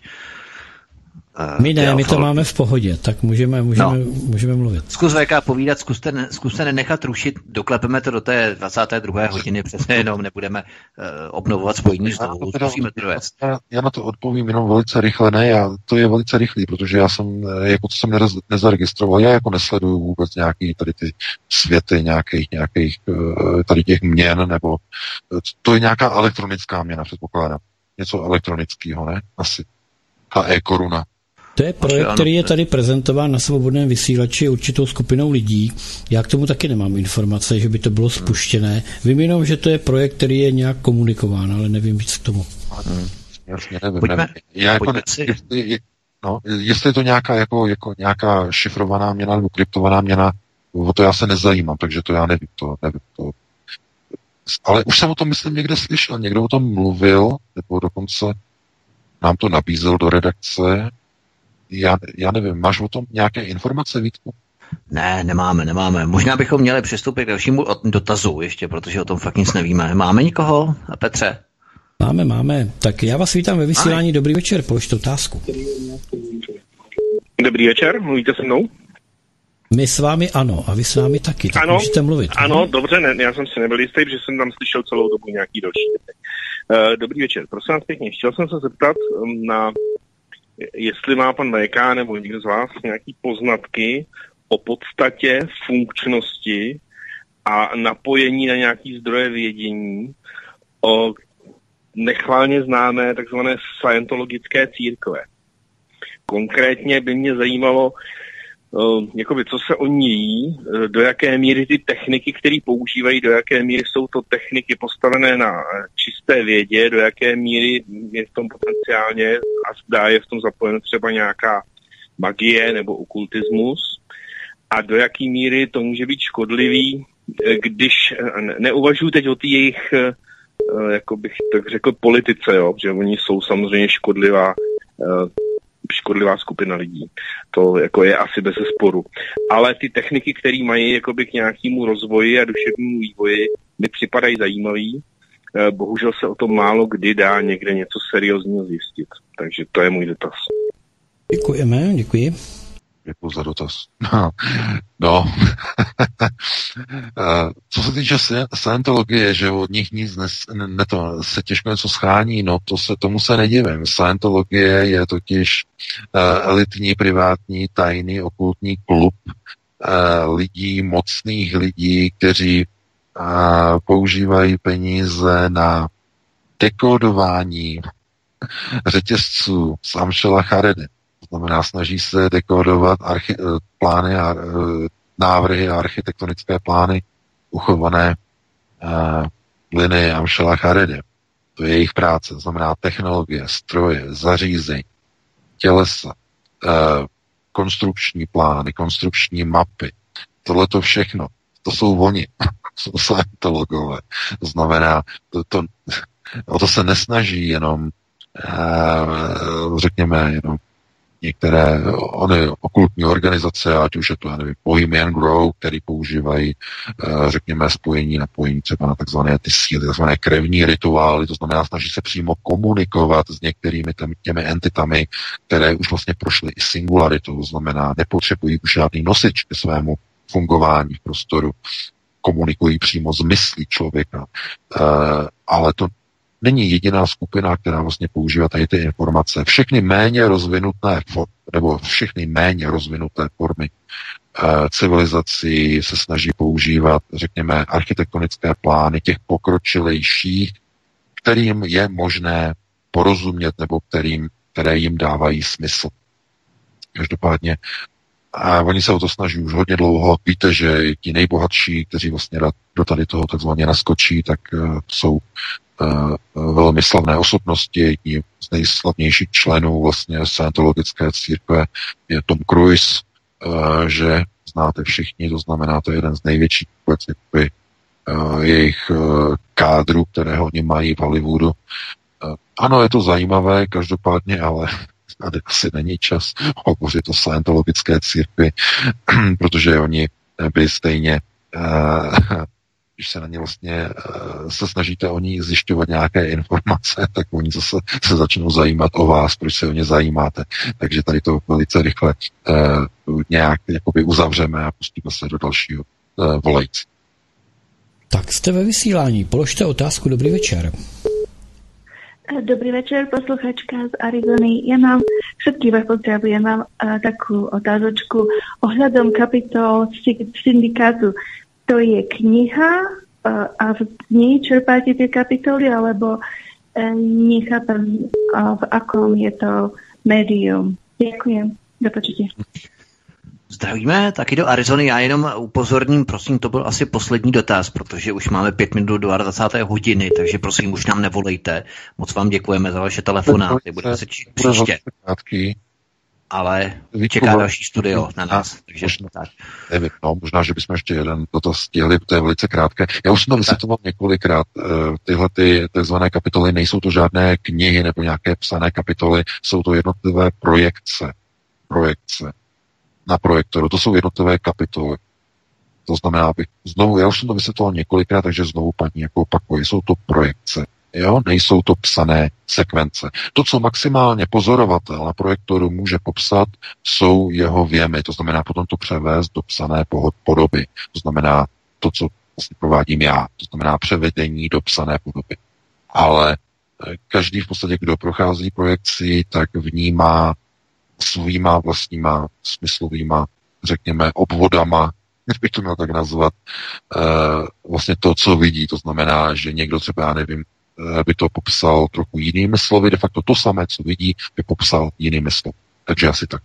No a dáme prostor. Já nevím, máme čtyři minuty do 22. Tak jestli dáme ještě já jsem myslel, že to bude trošku delší, tak jsem tak to řekl, to se omlouvám. Máme nikoho dalšího, kdo přesto ne, neuposlechl naše varování? Já jsem to zařídil, to takže ne, dobrý, dobrý večer, jste ve vysílání, položte otázku. No, dobrý večer. Já mám na pana Hreka takovou otázku, kterou by mě určitě nějaký ajťák mohl taky odpovědět, ale myslím si, že to bude zajímat určitě více lidí. Já jsem si chtěla dneska koupit telefon Huawei, nějaký P40 Lite, nebo jak to jmenuje, a byla jsem upozorněna, že tam není Google. No a já mám od Google vlastně adresu. Uh, bude to nějak fungovat, dá se to nějak obejít, nebo co s tím vlastně teď bude, když ten Google tam není nainstallovaný. Děkuji, no, budu poslouchat. No, No, tak to, to vím, no. Tohle to vím, to prostě kvůli vlastně těm sankcím eh, americkým eh, de facto společnost Huawei nemůže od eh, května minulého roku instalovat na své nové mobilní telefony operační systém Google Android. To znamená, že pokud používáte služby Google, musíte používat buď telefony, Eh, od Huawei, které byly vydány ještě před eh, tím, než tady ten zákaz vyšel v platnost. Poslední řada eh, telefonů Huawei, která má Google v sobě instalovaný, to je řada P30 a P30 Pro. To znamená, to jsou ty poslední verze, které mají ještě Google. Pokud máte P40, tak ten už služby Google nemá. Tam už jako oni jsou různé návody na internetu, jakým způsobem tam doinstalovat služby Google, ale vyžaduje to někoho technicky zdatného, který tam takzvaně na černo eh, ty Google Services doinstaluje.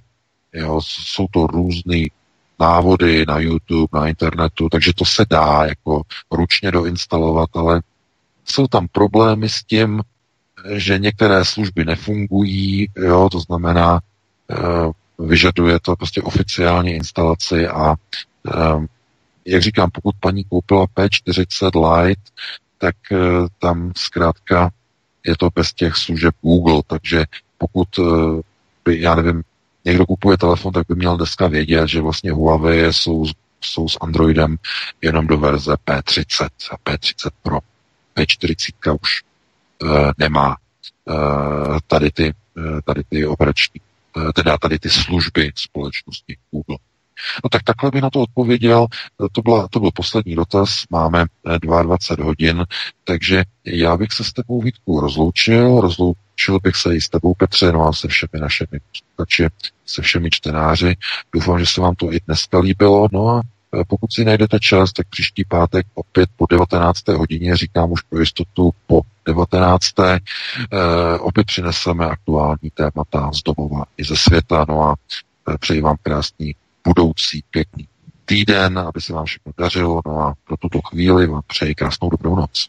Já se připojuju, přeju všem krásné léto, děkujeme, že nás posloucháte i v létě, i když se pořádají různé grilovačky, koupačky a tak dále, tak eh, přesto jsme rádi, že si nás eh, naladíte, ať posloucháte svobodný vysílač prostřednictvím telefonu Huawei, jakékoliv řady, protože tam nás, pokud máte data, tak nás poslouchat můžete. Ti nás nezakázali, ještě zatím spíš americké telefony nás zakážou než eh, čínské v rámci, v rámci toho, co vysíláme. Takže moc vám děkujeme, Petře taky, Měj se krásně a všem posluchačům přejeme hezký víkend. No a my tady jsme pro vás pořád, ale příští pátek po 19. hodině se opět budeme těšit s šéf-redaktorem alternativního zpravodajského serveru Aeronet.cz panem VK na další informace a další události, které tento i další týden přinesou.